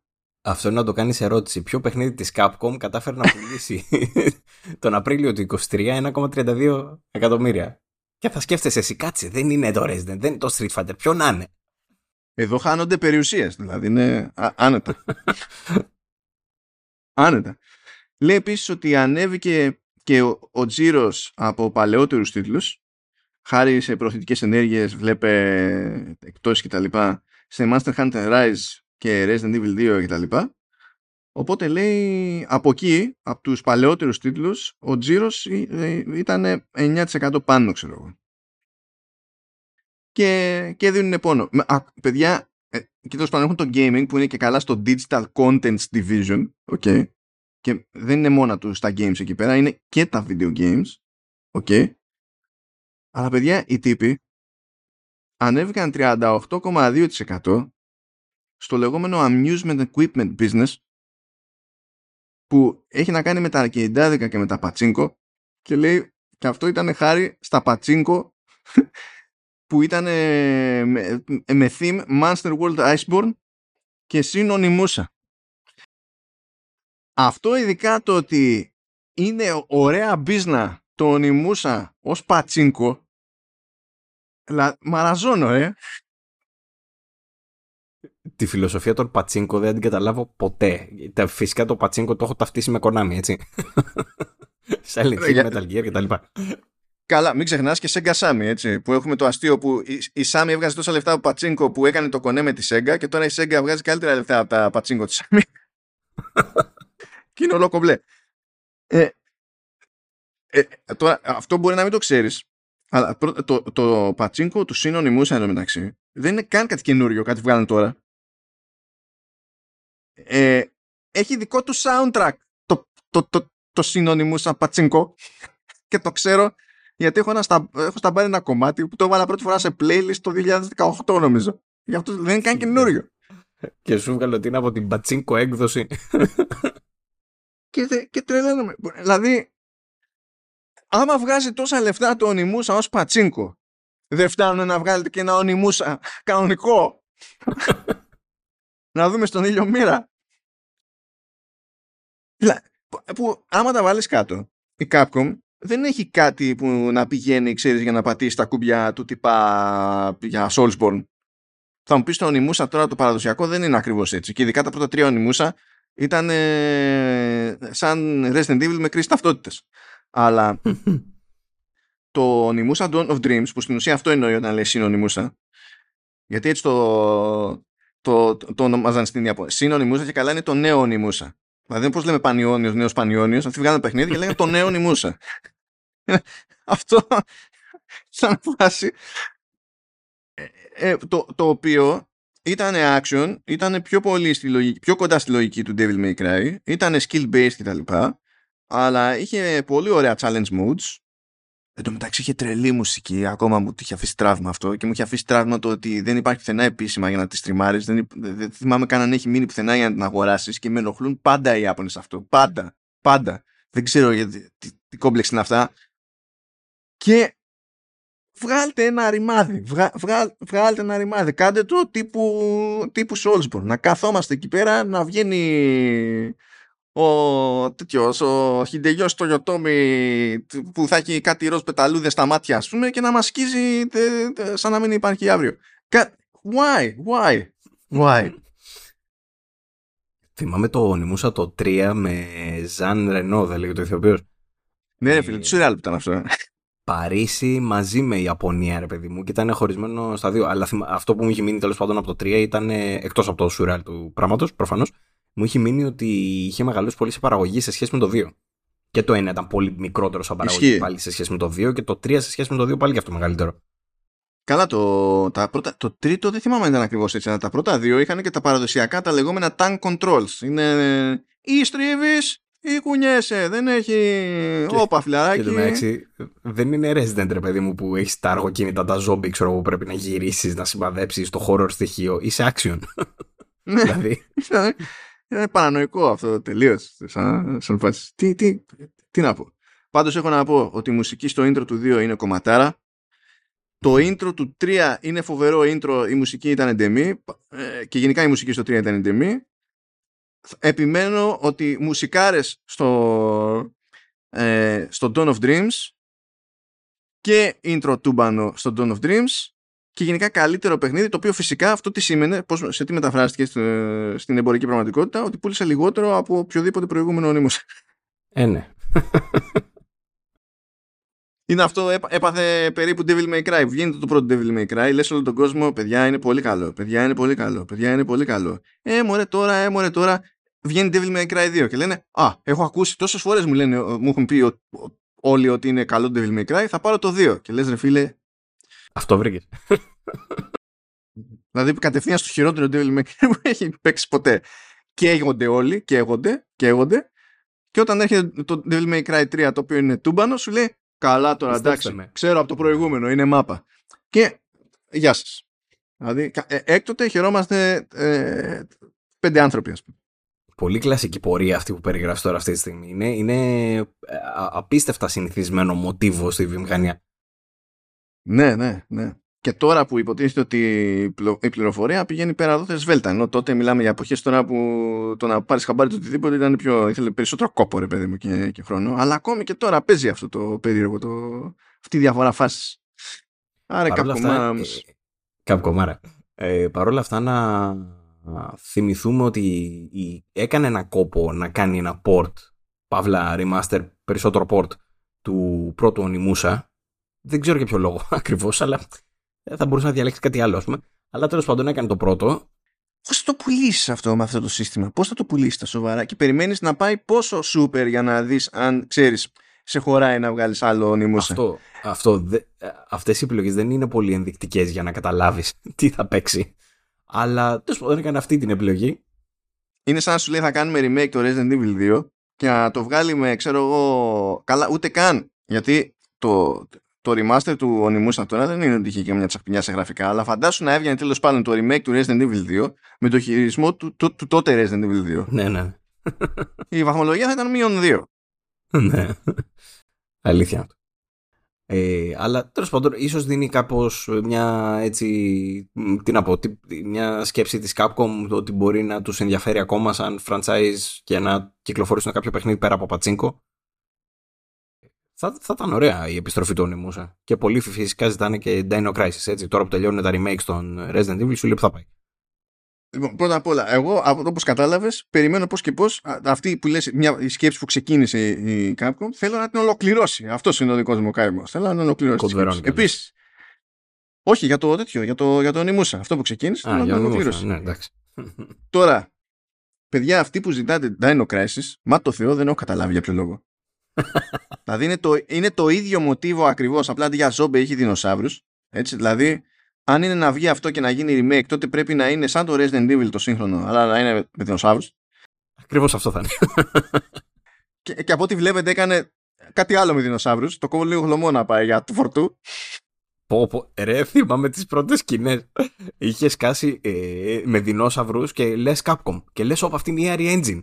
Και δεινόσαυροι. Ε, τε, τε, Τέλος λες. Δεν υπάρχει περίπτωση. Είναι το remake του Dino Crisis. Έξω Primal. είναι εντάξει, δηλαδή. Τι, τι, τι, Ωραία τρολιά αυτή. Ε, και είναι κρίμα που ε, χάλασε το σερί της ε, Capcom και με τις βαθμολογίες και με τις πωλήσεις. Εντάξει. Θέλει να δοκιμάσουν κάτι τα παιδιά. Σου λέει καλά, πάμε. Μας παίρνει. Αυτό είναι το κλασικό. Βλέπεις οι Άπωνε και προσπαθούν να φτιάξουν live game. Γελάς από πριν. Δηλαδή δεν χρειάζεται καν να σου πει ποιο είναι το live game. Ποιο είναι το concept, ποιοι είναι οι μηχανισμοί. Γελάς από πριν. Αυτά τα δοκίμασε με τη Square Enix, με το δεν θυμάμαι Tower something. Έχω ξεχάσει. Όχι. Το ήταν Babylon's Fall.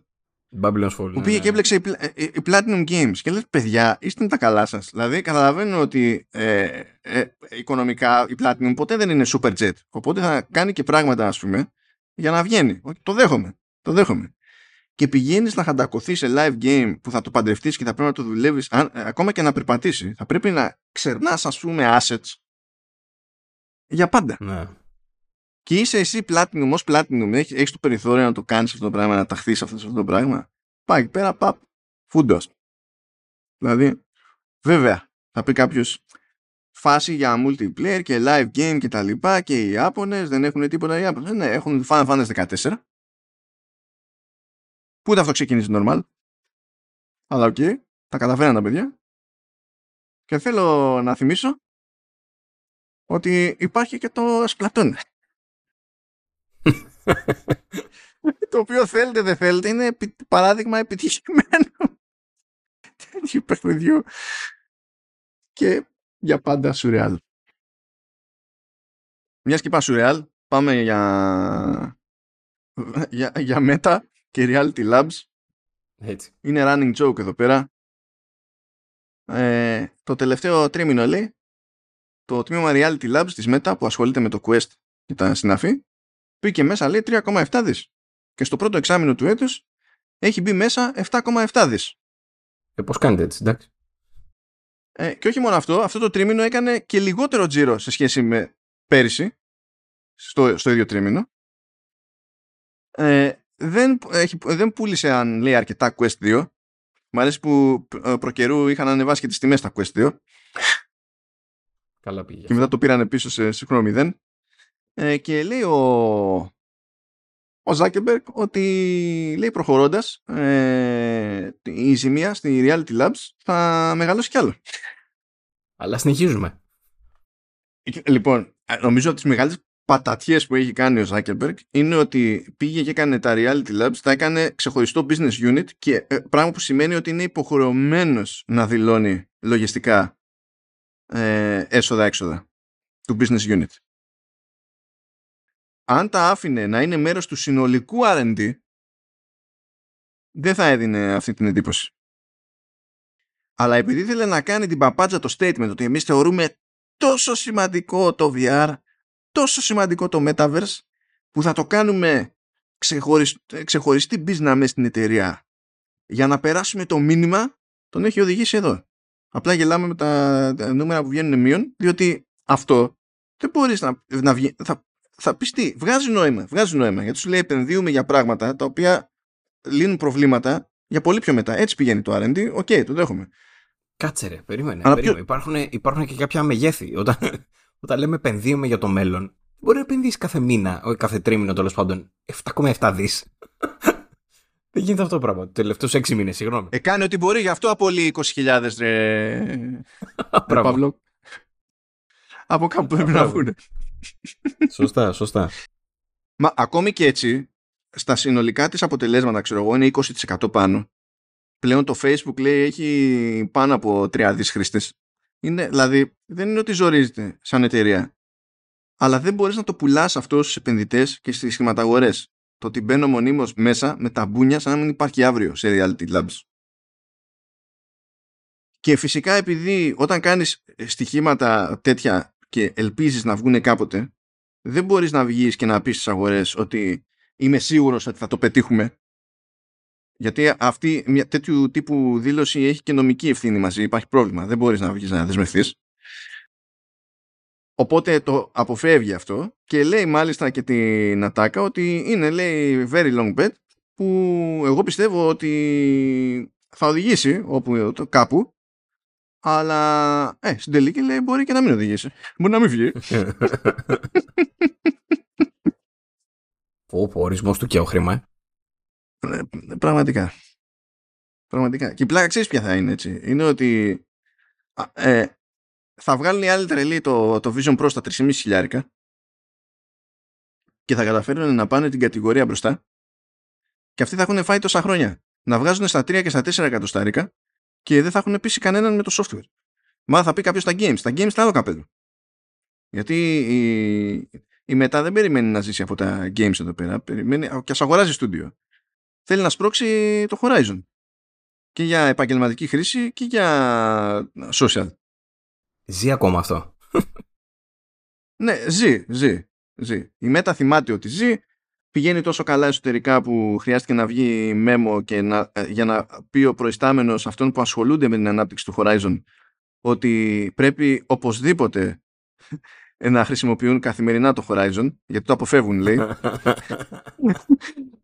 I wonder why ναι, γιατί δεν βλέπω κάποιο ναι, πρόβλημα στην όλη ιστορία και αυτή, αυτή είναι η διαφορά ότι πολλά κρέμονται από την εντύπωση. Πώς λέγαμε πριν και για το Expo και τα λοιπά. Πολλά κρέμονται από την εντύπωση. Εγώ δεν θα πω ότι σε επίπεδο R&D κάνει παπάντζες η Meta. Θα, θα πω ότι όλα είναι προς τη σωστή κατεύθυνση και ότι προοδεύουν, προοδεύουν. Απλά έχουν κάνει την επιλογή να μην βγάζουν ένα headset που να κάνει 3,5 χιλιάρικα και να είναι σε μια κατηγορία τιμής πιο συγκεκριμένη και να κάνουν κάθε φορά refresh και ό,τι μπορούν σε αυτό το οικονομικό επίπεδο. Είναι και αυτό μια στρατηγική δεν θεωρώ παράλογη γιατί ποντάρει στο ότι έτσι θα απλωθεί περισσότερο τέλος πάντων πιο γρήγορα παρότι δεν θα συναρπάζει το έτσι. Το, το ίδιο. Αν όμως σκάσει το Vision Pro και πείσει και αυτός που δεν έχει ή δεν θέλει να δώσει τα 3,5 χιλιάρικα παρόλα αυτά έχει πιστεί αυτό θα το θυμάται για την Apple, δεν θα το θυμάται για τη Meta. Στα μάτια μου η Apple με την ε, Nintendo έχουν πάρα πολλά κοινά από την άποψη ότι γίνεται αυτό που λες. Δηλαδή καταφέρνει και πείθει. Δεν λέω ότι πείθει επειδή, έχει, επειδή δεν, δεν έχει τις δυνατότητες. Προφανώς θα έχει και το προϊόν θα έχει, υπάρχει και η γνώση, η τεχνογνωσία αλλά στα μάτια μου δεν θα βγάζει ποτέ νόημα μια τέτοια συσκευή σαν για το, το Vision Pro που πάνε να βγάλουν. Δεν, δεν, κατα, δεν καταλαβαίνω καν πώς βγαίνει ένα τέτοιο προϊόν. Ε, Παρ' όλα αυτά δίνω πολύ υψηλό έτσι, τέτοιο ε, συντελεστή ε, επιτυχίας γιατί είναι, πώς να το πω, μάλλον, μάλλον πάει για επιτυχία κι αυτό. Δηλαδή φαίνεται να ξέρει τι κάνει και όταν επενδύει φαίνεται ότι ξέρει γιατί επενδύει. Ένα αντιθέσει με κάποιους άλλους. Οπότε ναι, δεν είναι καθόλου απίθανο το σενάριο που ανέφερες. Εντάξει, κοίτα, εγώ δεν το θεωρώ δεδομένο. Δηλαδή, μπορεί να περιμένει κάποιος ότι επειδή τέλος πάντων εγώ ότι είμαι hardwareικά και softwareικά ταγμένο στην Apple, ότι θεωρώ ότι είναι προφανές ότι ξέρω εγώ θα πετύχει. Δεν, δεν το θεωρώ αυτονόητο. Αλλά τουλάχιστον βλέπω μια εταιρεία που. Πώς να σου πω, η, η Meta με τη στρατηγική που έχει αναγκάζεται να μου πει Α, μπορείς να το χρησιμοποιήσεις για δουλειά. Και πας να δεις στο περιβάλλον σου, με, ξέρεις, που κάνει αυτό το, το, το πάστρου πας να δεις κάτι μπροστά σου και επειδή η ανάλυση είναι μάπα ή να δεις και ένα παράθυρο που έχεις ανοιχτό μπροστά σου προς τον εικονικό τον κόσμο. Έτσι. Πασχίζεις για να διαβάσεις το κείμενο. Που είναι τεχνικό ζήτημα. Είναι θέμα οθόνης. Ναι, ναι. Αυτά είναι, αυτά είναι όντως πολύ πρακτικό θέμα, ναι, ναι. Αλλά όταν εσύ ως μέτα επιμένεις ότι βολεύει και για δουλειά και υποφέρω για να διαβάσω και ο άλλος βγαίνει με πολλαπλάσια λεφτά με ξαπλάσια λεφτά και σου λέει ε, φρόντισα να μπορείς να διαβάσεις εσύ, θα, εσύ ως μετά θα χρεωθείς ότι με κοροϊδεύεις τόσο γύρω. Άσχετα που βγάζει νόημα τεχνικά και με βάζει το κόστος και τα λοιπά, το, οι εντυπώσεις είναι εντυπώσεις. But anyway, να πάμε να φύγουμε από εδώ πέρα. Δεν ξέρω πώς αισθάνεσαι, Παύλο, Ε, Ούτως ή άλλως ετοιμάζεται όσο νούπο να βγάλει οικονομικά και η Sony, αλλά δεν θα τα προλάβουμε στην κανονική ροή του Vertical γιατί παραβουστιάζει το πράγμα. Αλλά έκανε αυτό που κάνει συνήθως, που πριν βγάλει αποτελέσματα μας λέει πόσα PlayStation έχει πουλήσει και έπιασε λέει τα 40 μύρια. Μπράβο στη Sony, σημαντική επιτυχία. Ε, αναμενόμενη επιτυχία επίσης, αναμενόμενο milestone ε, που είχαμε μείνει στο προηγούμενο στα 30 κάτι νομίζω. 30... Το συζητάγαμε ένα επεισόδιο πριν ή δύο, τέλος πάντων. Δεν θυμάμαι κι εγώ τώρα. 30 τόσο ήταν, αλλά δεν θυμάμαι κι εγώ το, το νούμερο. Και ενώ τεχνικώ έπιασε τα 40 λίγο πιο αργά από το PlayStation 4. Αλλά το PlayStation 4 δεν έφαγε στη μάπα ε, κρίση στην αγορά ημιαγωγών και πανδημία. Οπότε ε, υπάρχει μια διαφορά. Άμα δεν ήταν και αυτά στη μέση. Ναι, ναι, ναι. Ίσως έχει πατήσει γκάζι τώρα με το, με το relaunch ας πούμε, που έκανε ε, και δούμε ακόμα πιο γρήγορα να φτάνει το επόμενο milestone. Ναι, πιστεύω ότι μπορεί να το κάνει πλέον. Δηλαδή είναι σε, μια, σε ένα αριθμό πλέον που ε, είναι εφικτό το να ξεπεράσει τα νούμερα του PS4 σε ένα άλλο χρονικό διάστημα του λανσάρισμα. Τώρα, αν θα ξεπεράσει τα τελικά, αυτό είναι άλλη υπόθεση. Αλλά να φτάσουμε σε ένα σημείο που σε αντίστοιχες χρονικές περιόδους ε, δεν είχε προ... δηλαδή ξεπερνάει αυτά που είχε προλάβει το PS4, το βλέπω ότι είναι αρκετά εφικτό πλέον. Αλλά ναι. Και αυτό τώρα μετρώντας τις πωλήσεις μέχρι 16 Ιουλίου, λέει. Δηλαδή είναι, είναι του τριμήνου που θα μας πει τι έγινε, αλλά έχει ρουφήξει και μισό μήνα από τον Ιούλιο για να πιάσει το νούμερο. Αλλά τώρα εντάξει, μία ή άλλη είναι στην πραγματικότητα. Το πιάσαμε το υπονοούμενο. Αυτά από Sony.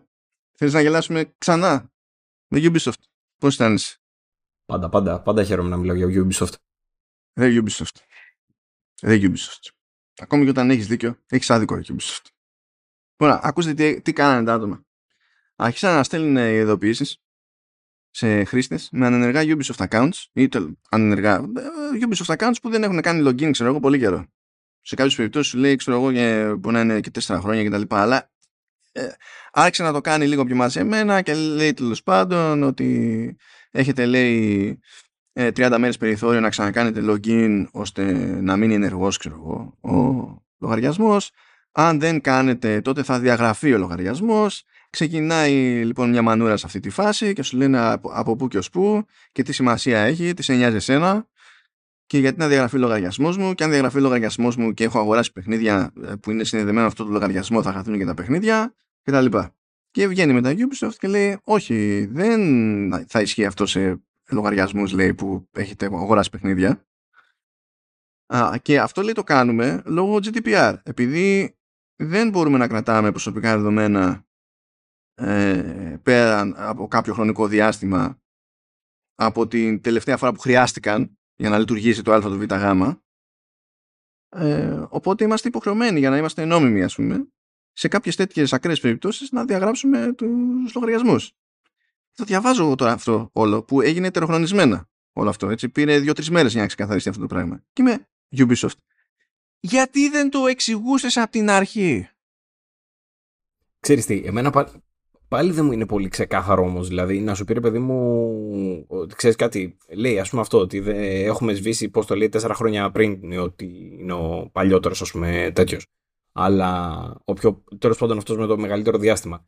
Αλλά απ' την άλλη, δεν σου λέει κιόλας ότι κοίταξε να δεις, ε, που αν έχεις μόνο free παιχνίδια, ε, δεν τα θεωρούμε, ξέρω εγώ, αγορασμένα ή αν δεν μπαίνεις να κάνεις κλικ κάθε μήνα που είπαμε στην αρχή, ότι δεν ισχύει αυτό. Δεν, δεν το λέει, ας πούμε, ξεκάθαρα αυτό.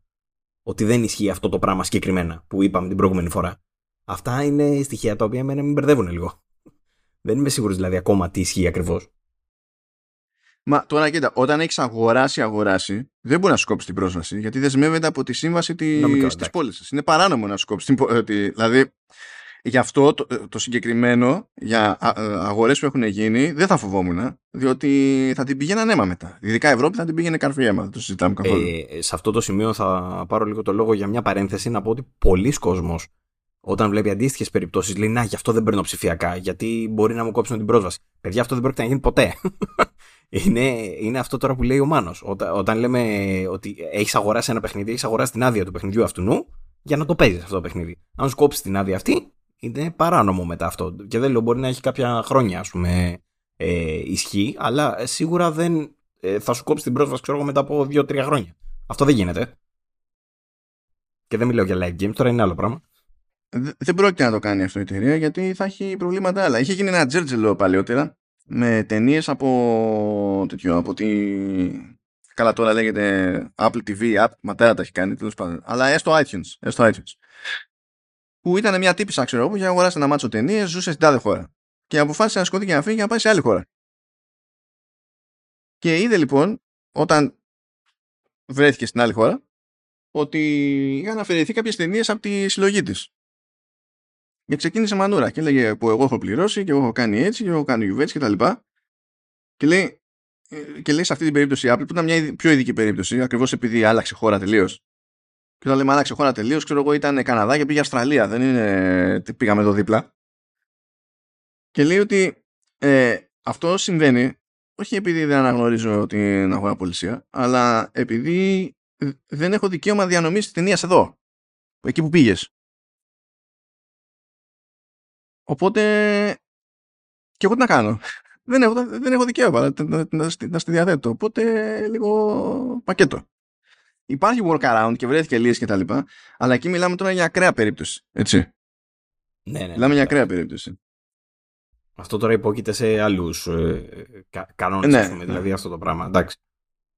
Αλλά αυτό το γεια σας χάνετε αυτό που έχω αγοράσει, αυτό δεν παίζει. Δηλαδή, θα, ο μόνος τρόπος να καταλήξετε να ανησυχείτε στα σοβαρά για κάτι τέτοιο είναι η σύμβαση του όποιου store έχετε χρησιμοποιήσει για να αγοράσετε το, το παιχνίδι να λέει ότι η διάθεση της άδειας χρήσης έχει συγκεκριμένη ημερομηνία λήξης.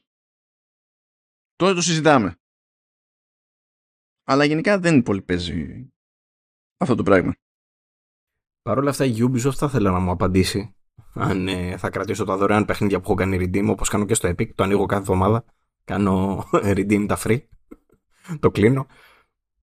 Δηλαδή αν χρειάζεται ρε παιδί μου να αγοράσω κανένα παιχνίδι του στο μόνο ευρώ να το δώσω.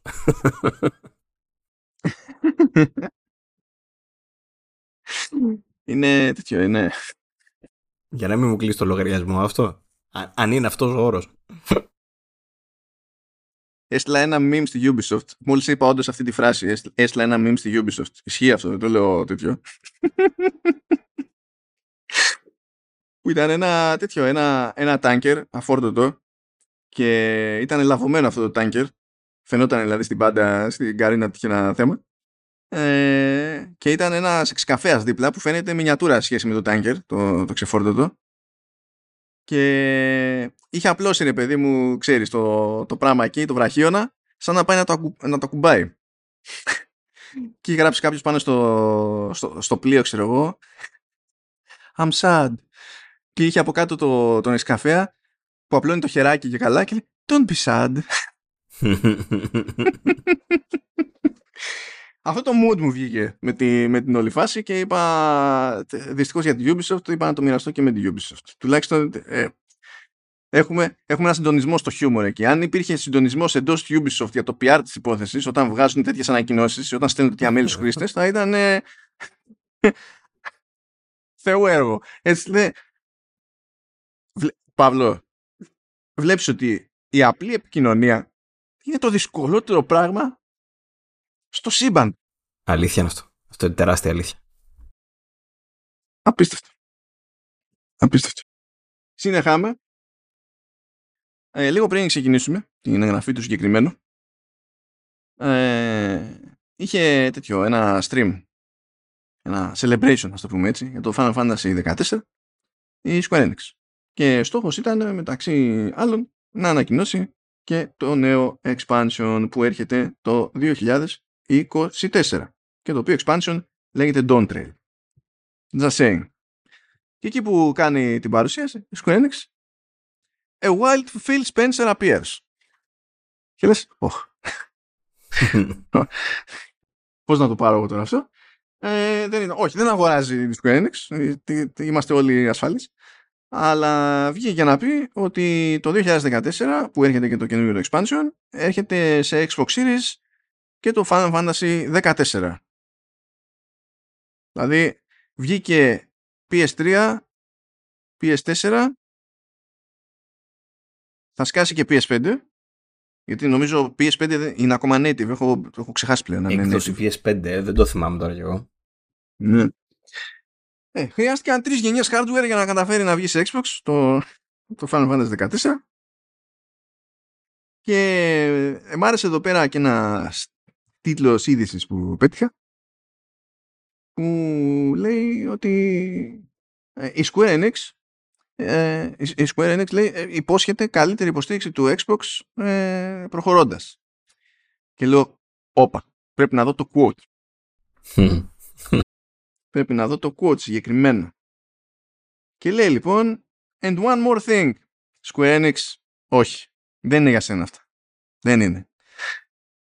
As CEO of Square Enix, we want to continue to deliver fabulous games to fans across the world. And of course, we want to welcome the Xbox community as well. And starting with today's announcement of Final Fantasy XIV coming in spring 2024, and whenever possible, we are planning to bring our games to Xbox for players around the world to enjoy. Uh, we're really uh, looking forward to working closely with Phil and the Xbox team to make this possible. Λέει λοιπόν ο CEO της Square Enix ότι από εδώ και στο εξής θέλουμε να φέρνουμε παραγωγές Square Enix στο Xbox όποτε αυτό είναι εφικτό. Μία πιθανή ανάγνωση είναι όταν δεν μας τα έχει σκάσει η Sony. OK. Okay. Αποδέχομαι. Εντάξει. Αλλά έχει το κουσούρι Square Enix να αποφεύγει και σε άλλους τίτλους στο Xbox όπου δεν έχει χώσει λεφτά η Sony. Επίσης, αυτό δεν είναι πάγια πολιτική. Κάποιοι τίτλοι βγαίνουν στο Xbox, κάποιοι δεν βγαίνουν. Και αν δείτε λίστες, δεν βγαίνει νόημα του στυλ. Μάλλον αυτό το είδος, ξέρω εγώ, παραγωγών δεν, αλλά το άλλο είδος παραγωγών ναι. Δεν βγαίνει ακριβώς νόημα, δεν υπάρχει συγκεκριμένο μοτίβο. Και η αρνητική ε, ε, ανάγνωση αυτού του, αυτής της δήλωσης είναι ότι έτσι κι αλλιώς μέχρι τώρα βλέπουμε τίτλο Square Enix να σκάνε σε Xbox whenever possible. Οπότε τι πρέπει εγώ να καταλάβω από αυτό το quote; Ίσως, ίσως, ξαναλέω πολύ ίσως, να ήθελε να εστιάσει στα Final Fantasy συγκεκριμένα; Τώρα θα γιατί δεν το είπανε. Είπανε στα παιχνίδια μας γενικά ε, είναι, είναι μια πιο μια άλλη πώς το λένε, ανάγνωση που βλέπω εγώ, αλλά δεν είναι ότι βγάζει και πολύ νόημα τώρα αυτό το πράγμα, τι να σου πω. Ναι, δηλαδή, μόλις είδα αυτή την ατάκα, promises, promises κιόλας, better Xbox support going forward, λέω, αυτά θέλουν πάντα double check, γιατί έχουμε κάνει στο παρελθόν ποικιλοτρόπος και δεν είναι, εντάξει, μερικές φορές τα νόηματα είναι δύσκολα. Αλλά έγινε και αυτό. Απλή αναφορά θα κάνω μια γρήγορη CD Project που είπε το εξής μαγικό ότι θα στείλουμε λέει 100 άτομα αλλά πολύ λέει σε πολύ χαλαρό ρυθμό δηλαδή αυτή η διαδικασία για τους 100 θα ολοκληρωθεί λέει αρχές του 2024 τουλάχιστον είναι πιο ευγενική διότι σε άλλες εταιρείες σου κάνουν το το, πού το πέτυχε αυτό; Δεν θυμάμαι αν ήταν για το Twitter. Πρέπει να ήταν κάπου αλλού. Σε κάποιες εταιρείες σου κάνουν exit interview. Δηλαδή, σε απολύουν. Τι σημαίνει αυτό; σε, σε απολύουν, αλλά θέλουν να τα, τα πούνε λίγο μαζί σου για να δούνε. Μπας και σε κρατήσουν. Τι, όχι, τι, τι, τι εντύπωση σου μένει τελικά από την όλη φάση; Α, θα σε απολύσουν σίγουρα. Δεν είναι ότι θέλουν να τσεκάρουν κάτι μπας και σε κρατήσουν. Στο έχουν πει ότι απολύεσαι, ρε παιδί μου. Αλλά έλα να τα πούμε λίγο. Ναι, βοήθα λίγο την εταιρεία. Ή μπορεί να σου συζητήσουν, ξέρεις και καλά, το, ένα, το, ενδεχόμενο, ξέρεις τι επιλογές έχεις για το να βρεις άλλο πόστο σε, στον ίδιο χώρο, ξέρω εγώ, ή ό,τι να είναι. Okay. Παίζουν και κάτι τέτοια. Αλλά υπάρχει το, αυτό το concept του exit interview που ε, σε εμάς είναι λίγο does not compute κτλ. Okay. και λέει ότι ε, σε εκείνη την εταιρεία που δεν ορκίζομαι αν ήταν Twitter ή όχι, Ninex, όποια, λέει πήγανε τόσο επιθετικά ξέρω εγώ τους στυλ απολύεστε που ενώ Είμα, ε, όχι λέει μόνο εγώ, αλλά και άλλοι. Ήμασταν, λέει, στο call για το exit interview, το οποίο call τρέχει με account που είναι στο εταιρικό mail και εκείνη την ώρα μας επενεργοποιούσαν τα εταιρικά mail και έπεφε το call και αυτός από το HR που μας έκανε το exit interview νόμιζε ότι του το κλείναμε από τα νεύρα. ωραίο, ωραίο. Τρικλωβόδια. Άγρια δύση. Βέβαια, CD Projekt λέει θα τους στείλουμε αυτούς σε 100 γιατί λέει είμαστε overstaffed. Και πότε έγινε αυτό το CD Projekt. Ξαφνικά. Ξαφνικά είστε overstaffed. Πες χίλιες φορές να πεις δεν, σας χρειά... δεν τους χρειαζόμαστε άλλο. Αυτό ξέρω. For whatever reason. Πάμε είμαστε overstaffed. Κα, ε, κάποιος πήγε, ρε εσύ έχουμε μαζέψει πολύ κόσμο ε. Και λέει ο άλλος, ναι ρε εσύ πω πω έχεις δίκιο. Α, αυτή η κουβέντα θα γίνει. Έχεις, έχεις δει τι γίνεται δίπλα στο water cooler. Χαμός ρε φίλε. Δεν χωράμε. είναι ξαφνι, ξαφνικές συνειδητοποιήσεις αυτές. Είναι αγαπημένες. Μας υπενθύμησαν επίσης βέβαια ότι δουλεύουν τα παιδιά πάνω σε νέα Witcher, σε Cyberpunks και σε νέο IP, έτσι. Αλλά λέει αυτό, ότι κοιτάξτε να δείτε, εμείς τους πήραμε γιατί είχαμε δουλίτσα, τώρα το επόμενο χρόνο δεν θα έχουμε πολύ δουλίτσα. Τι να πω, μετά καλή τύχη. αυτό. και έχουμε δύο πιο, πιο σοβαρά εδώ πέρα. Ε, έχουμε εδώ μια φάση περί facial recognition. Διότι μια εταιρεία που λέγεται Yoti σε συνεργασία με την ESRB που είναι πώς έχουμε PEGI στην Ευρώπη, ESRB στην, στην Αμερική και επίσης μαζί με την Super Awesome η οποία είναι θηγατρική της Epic της γνωστής της Epic, Epic Games ε, κάνουν μια πρόταση στο FTC ε, ε, πρόταση παύλα ερώτηση. Είναι και τα δύο μαζί. Για ένα σύστημα που έχουν αναπτύξει για να μαντεύουν, είναι λέξη κλειδί αυτή, μαντεύουν με σκανάρισμα του προσώπου την ηλικία αυτού που έχουν μπροστά τους. Και θέλει τώρα διευκρίνηση γιατί είναι ταυτόχρονα και ερώτηση. Έχει μια, ε, παίζει μια νομοθεσία στην Καλιφόρνια που λέγεται κόπα και ας το πούμε ότι έχει κάποια πράγματα που είναι τύπου GDPR. Και σου λέει ότι για διάφορα πράγματα χρειάζεται γονική συνένεση τέλος πάντων για να κάνεις κάποια πράγματα στο παιχνίδι, για συναλλαγές κτλ. Και αναγνωρίζουμε χύψη τρόπους γονικής συνένεσης. Δηλαδή, αν δούμε ότι βάζει τα στοιχεία λέει της κάρτας, θεωρούμε ότι τα έχει πάρει με normal τρόπο από τους γονείς. Τέλος πάντων, okay. έστω ότι. Ε, ή ξέρω εγώ, σε περίπτωση που δεν γίνεται αυτό, έχουμε προσωπικό, μπορείτε να μας καλέσετε τηλεφωνικά και να το λύσουμε, ξέρω εγώ, ώστε να μπορέσει να κάνει μέσα στο παιχνίδι κάποια συναλλαγή, ξέρω εγώ, το παιδί, που υποτίθεται ότι δεν επιτρέπεται να, ως δυνατότητα τέλος πάντων, να διατίθεται απλόχερα ε, σε ανηλίκους. Okay. Και λένε τώρα αυτές οι εταιρείες, εμείς έχουμε αυτό το σύστημα. Αν το εφαρμόσουμε αυτό το σύστημα και είναι αρκετά αξιόπιστο μπορεί να θεωρηθεί και αυτό ικανό κριτήριο για τη συνένεση.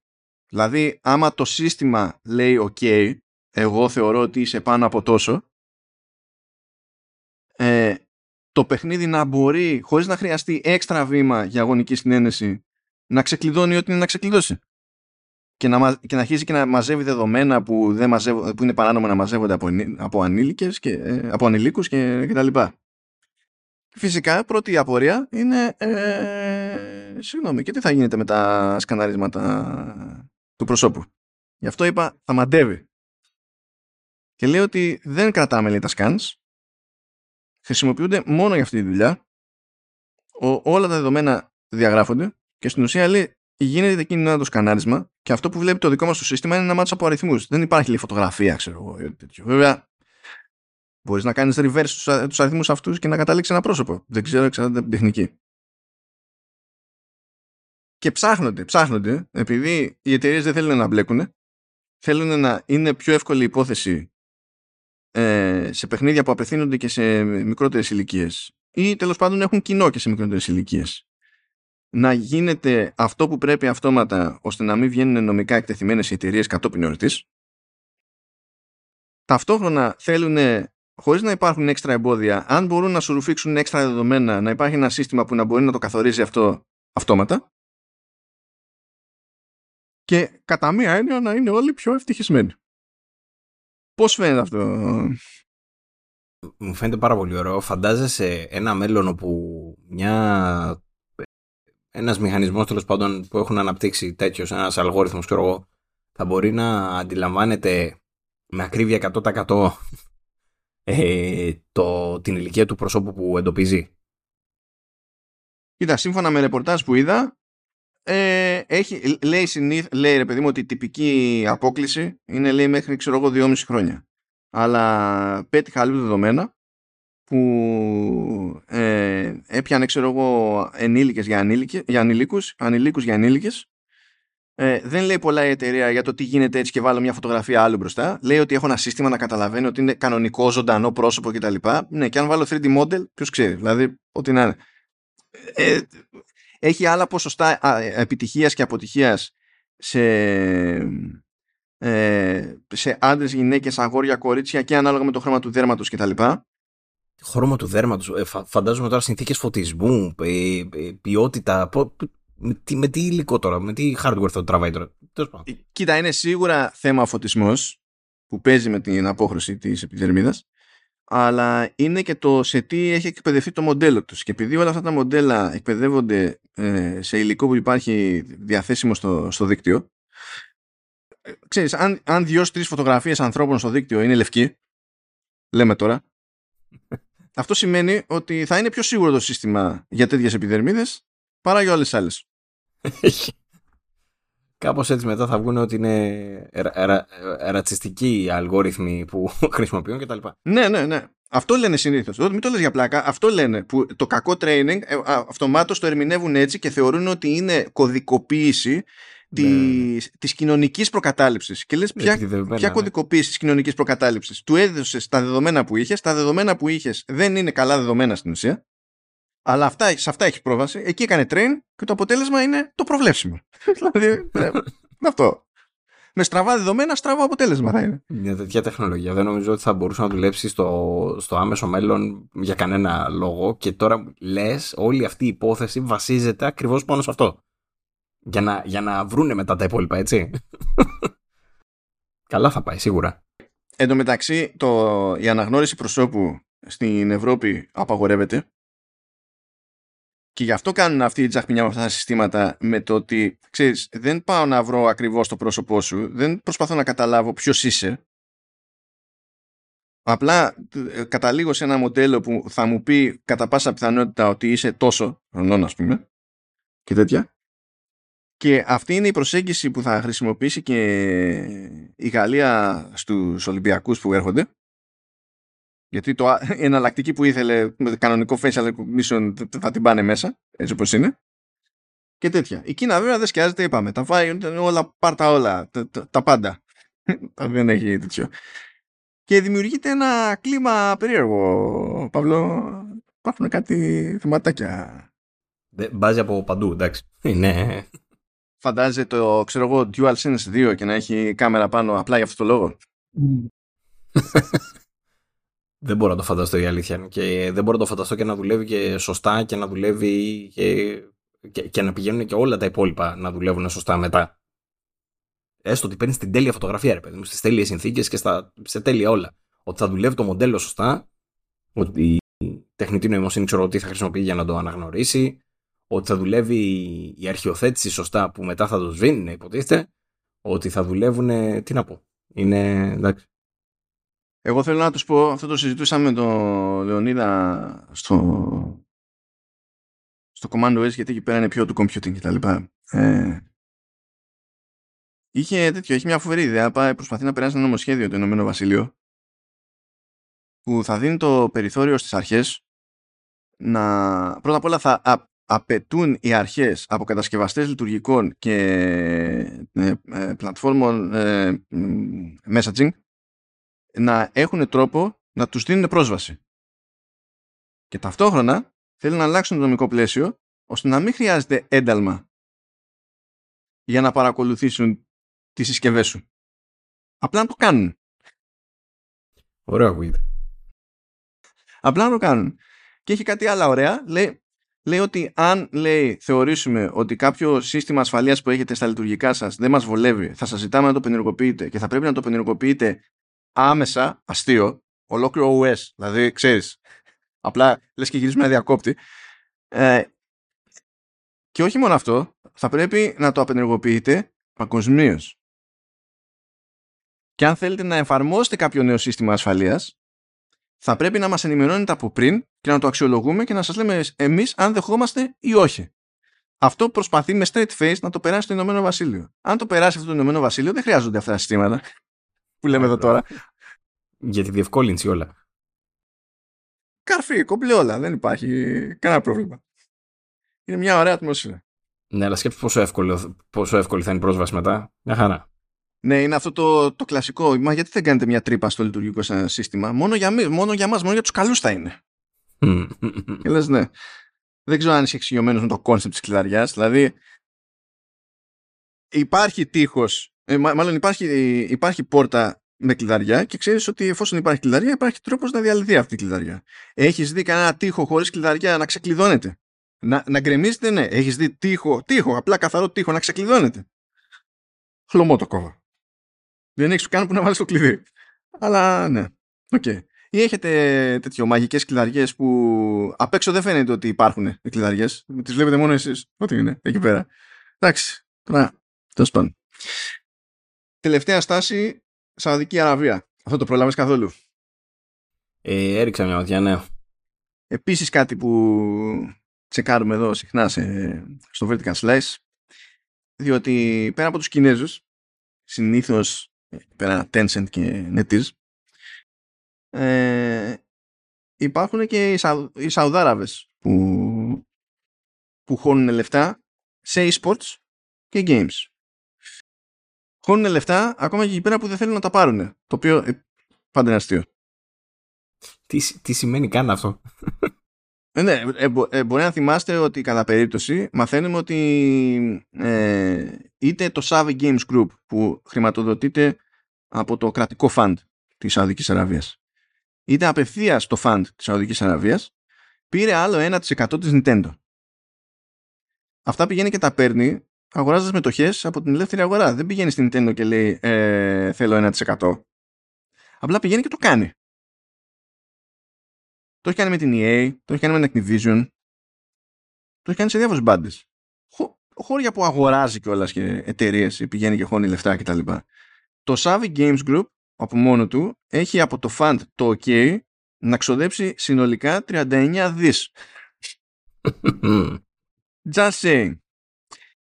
Και γενικά αυτό μπορεί να το έχει πάρει το μάτι σου Παύλο. Όταν κάνει το Savvy Games Group ή το fund είναι το PIF είναι ε, και καλά public, πώς λένε, public investment fund, sovereign fund, δεν θυμάμαι τώρα ακριβώς πώς πηγαίνει.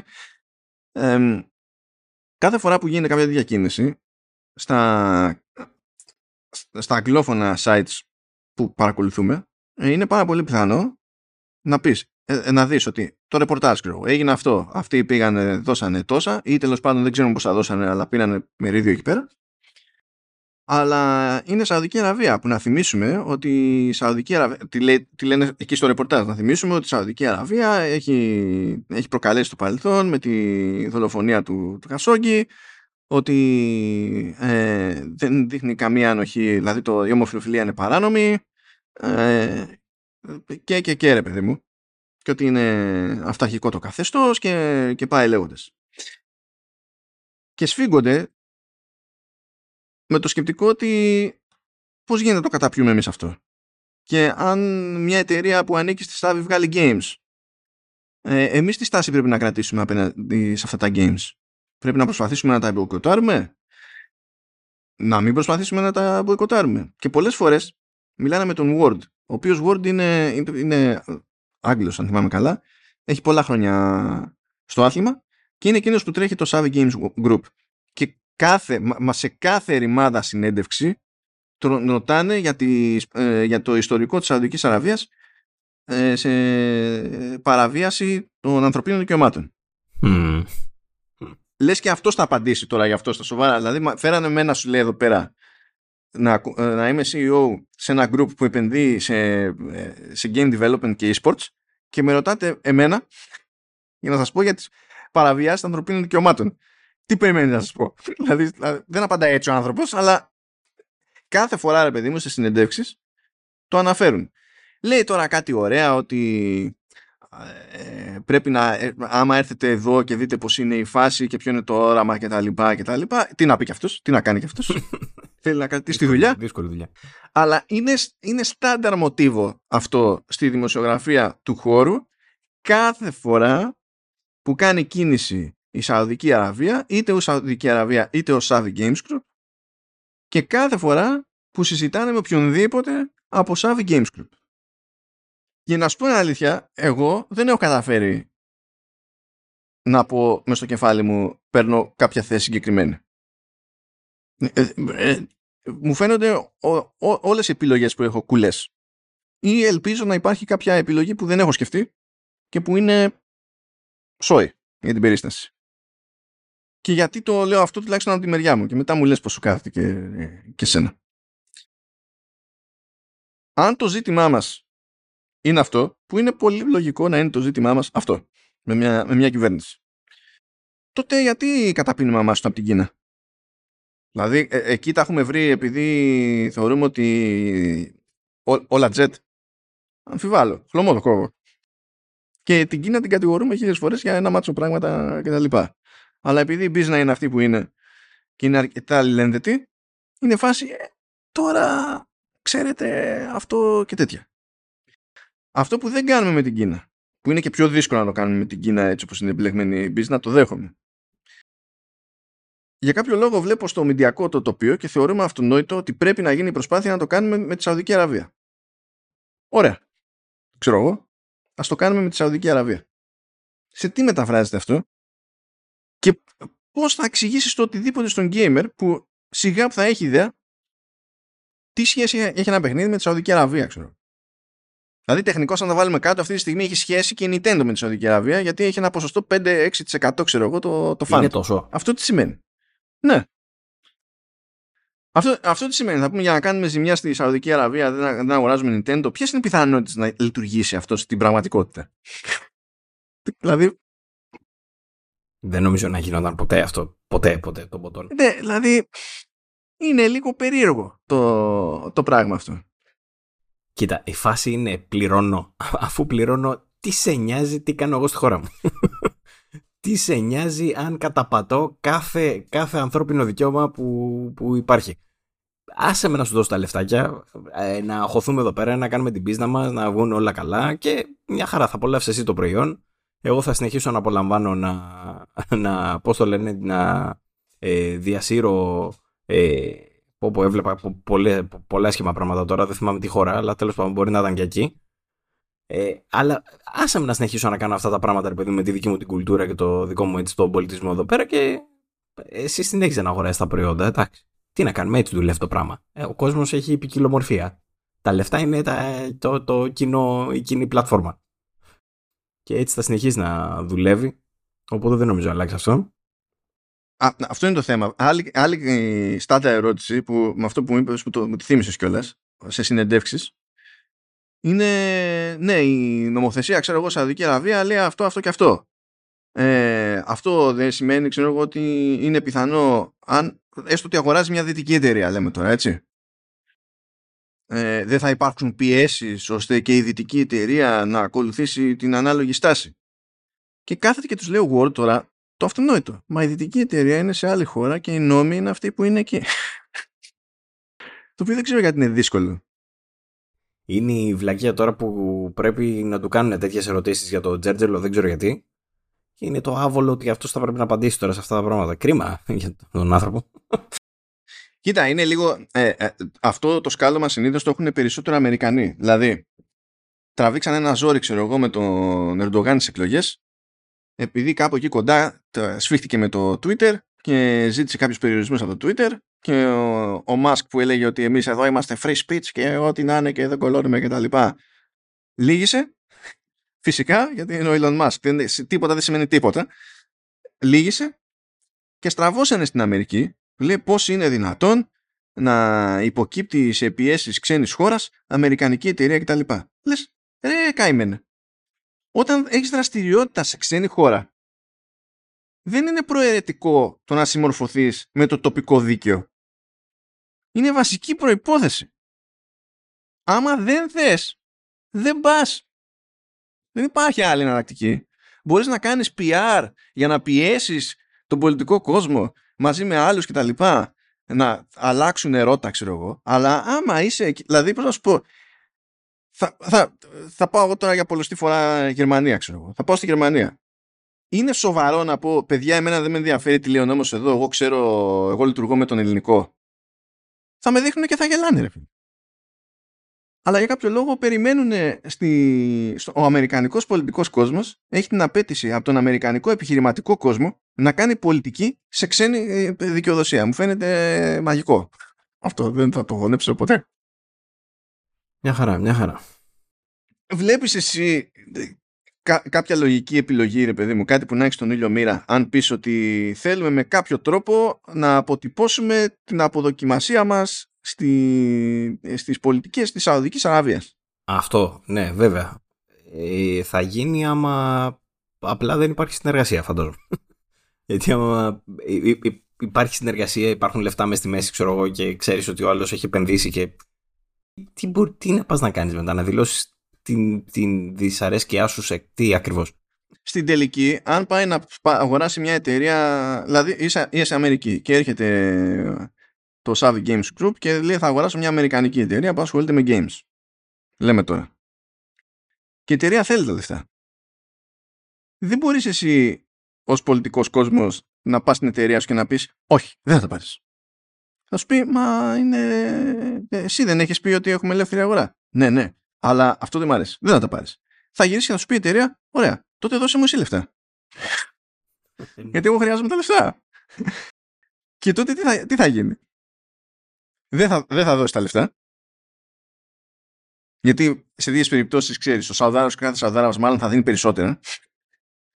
Καμία κυβέρνηση δεν θα πει ξαφνικά έχουμε budget για να κρατικοποιήσουμε ή να κάνουμε random δάνεια, ξέρω εγώ, τέτοια. τι, θα, τι θα κάνεις, θα κάνεις κρατικοποίηση game developer; Φαντάζεσαι αυτό, σουρεάλ; Ωραίο, ωραίο, ωραίο σενάριο για να τον κρατήσεις από μακριά από τα ξένα συμφέροντα. Μα έτσι γίνεται. Αν, αν θες να κρατήσεις ξένα συμφέροντα απ' έξω, πρέπει να κάνεις εσύ το κουμάντο. Για να κάνεις το κουμάντο, πρέπει να σου ανήκει. Δεν, είναι, δεν πηγαίνεις και τους χαϊδεύεις και λες ρε παιδιά. αυτό τώρα ξέρω εγώ, μήπως είναι λίγο. Μήπως δεν πρέπει. Δεν, δεν, δεν, δεν λειτουργεί έτσι. Πραγματικότητα. δεν ξέρω, μα το Θεό. Πολύπλοκα ζητήματα είναι αυτά αλλά επειδή ακούγεται και ακούγεται και ακούγεται και δεν βλέπω να σταματάει να ακούγεται καταλαβαίνω γιατί υπάρχει ένα, ξέρεις, μια ανησυχία κτλ αλλά δεν ακούω και κάτι ξέρεις, που να μου φαίνεται χρήσιμο απλά μια κόντρα είναι λίγο σαν τους τυπάδες του ε, Stop the Oil που πηγαίνουν και κολλάνε τα χέρια τους στην άσφαλτο με, με κόλλα δεν καταλαβαίνω τι θες να πεις αλλά... δεν καταλαβαίνω πού οδηγεί αυτό, αυτό, που, αυτό που κάνεις. Είναι, είναι τέτοια φάση. Και κάπως έτσι παιδιά κάνουν όλα κύκλο. Και νομίζω ότι πρέπει να διαβάσετε και εσείς το άρθρο του Ars Technica για το αν υπάρχουν θετικά στην ψυχοπάθεια.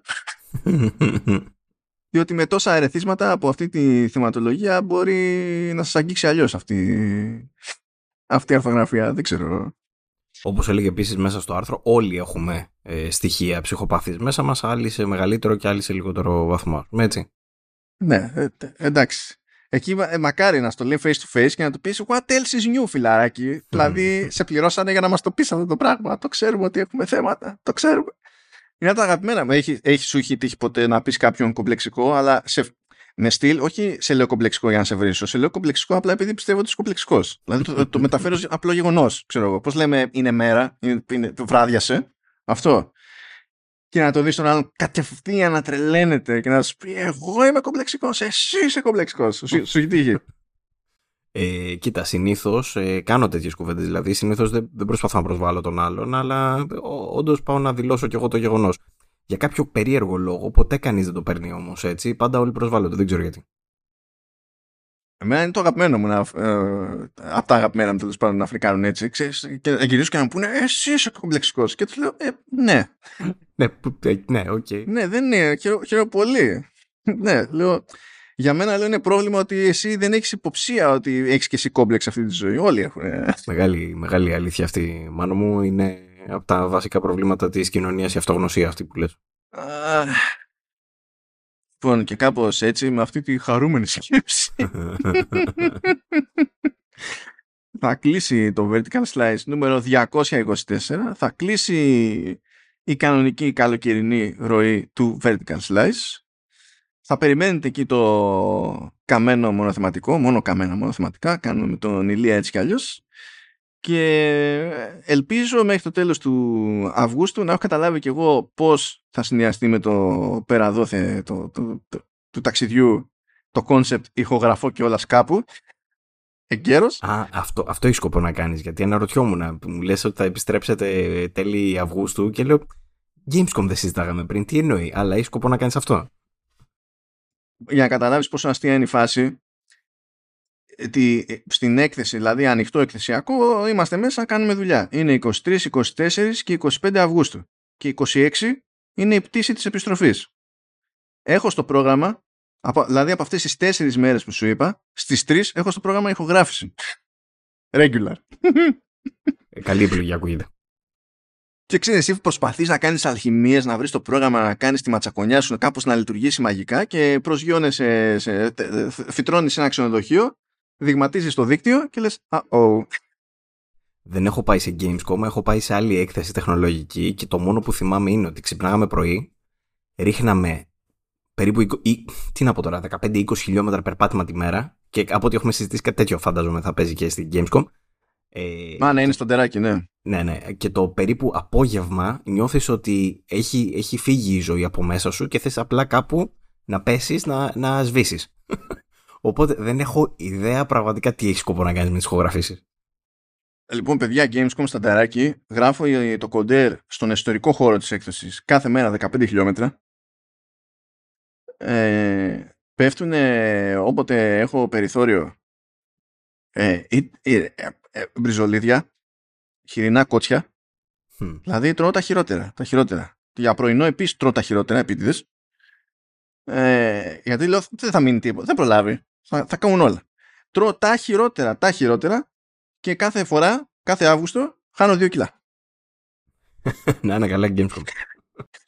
και πίνω και μπύρες και τέτοια, δεν καταλαβαίνει τίποτα. Το σύστημα είναι από τη μία μπαίνει, από την άλλη βγαίνει. Δεν, δεν προλαβαίνω τίποτα. Από την παραγωγή στην κατανάλωση, ξέρω Είναι κα, κατευθείαν. Κλίβανος, κλίβανος. Όταν κάνεις έτσι, πηγαίνεις σαν τη σβούρα, κάπως έτσι πηγαίνει. Οπότε δεν. Πω, πω, τώρα ένα κότσι χρειαζόταν. Τι το θυμήθηκα. Χρειάζονταν. Ε, ε, τώρα άμα. Γιατί είναι και σε χώρες που το, το νιώθουν το άθλημα. Είναι, έχει κάνει κρούστα. Πηγαίνεις εκεί το μαχηράκι, το ακούς να σπάει και λες Αυτά είναι. Αυτά είναι. Τι hands τι, τι Mario, τι, τι ποιος ασχολείται. Αυτά είναι εδώ πέρα.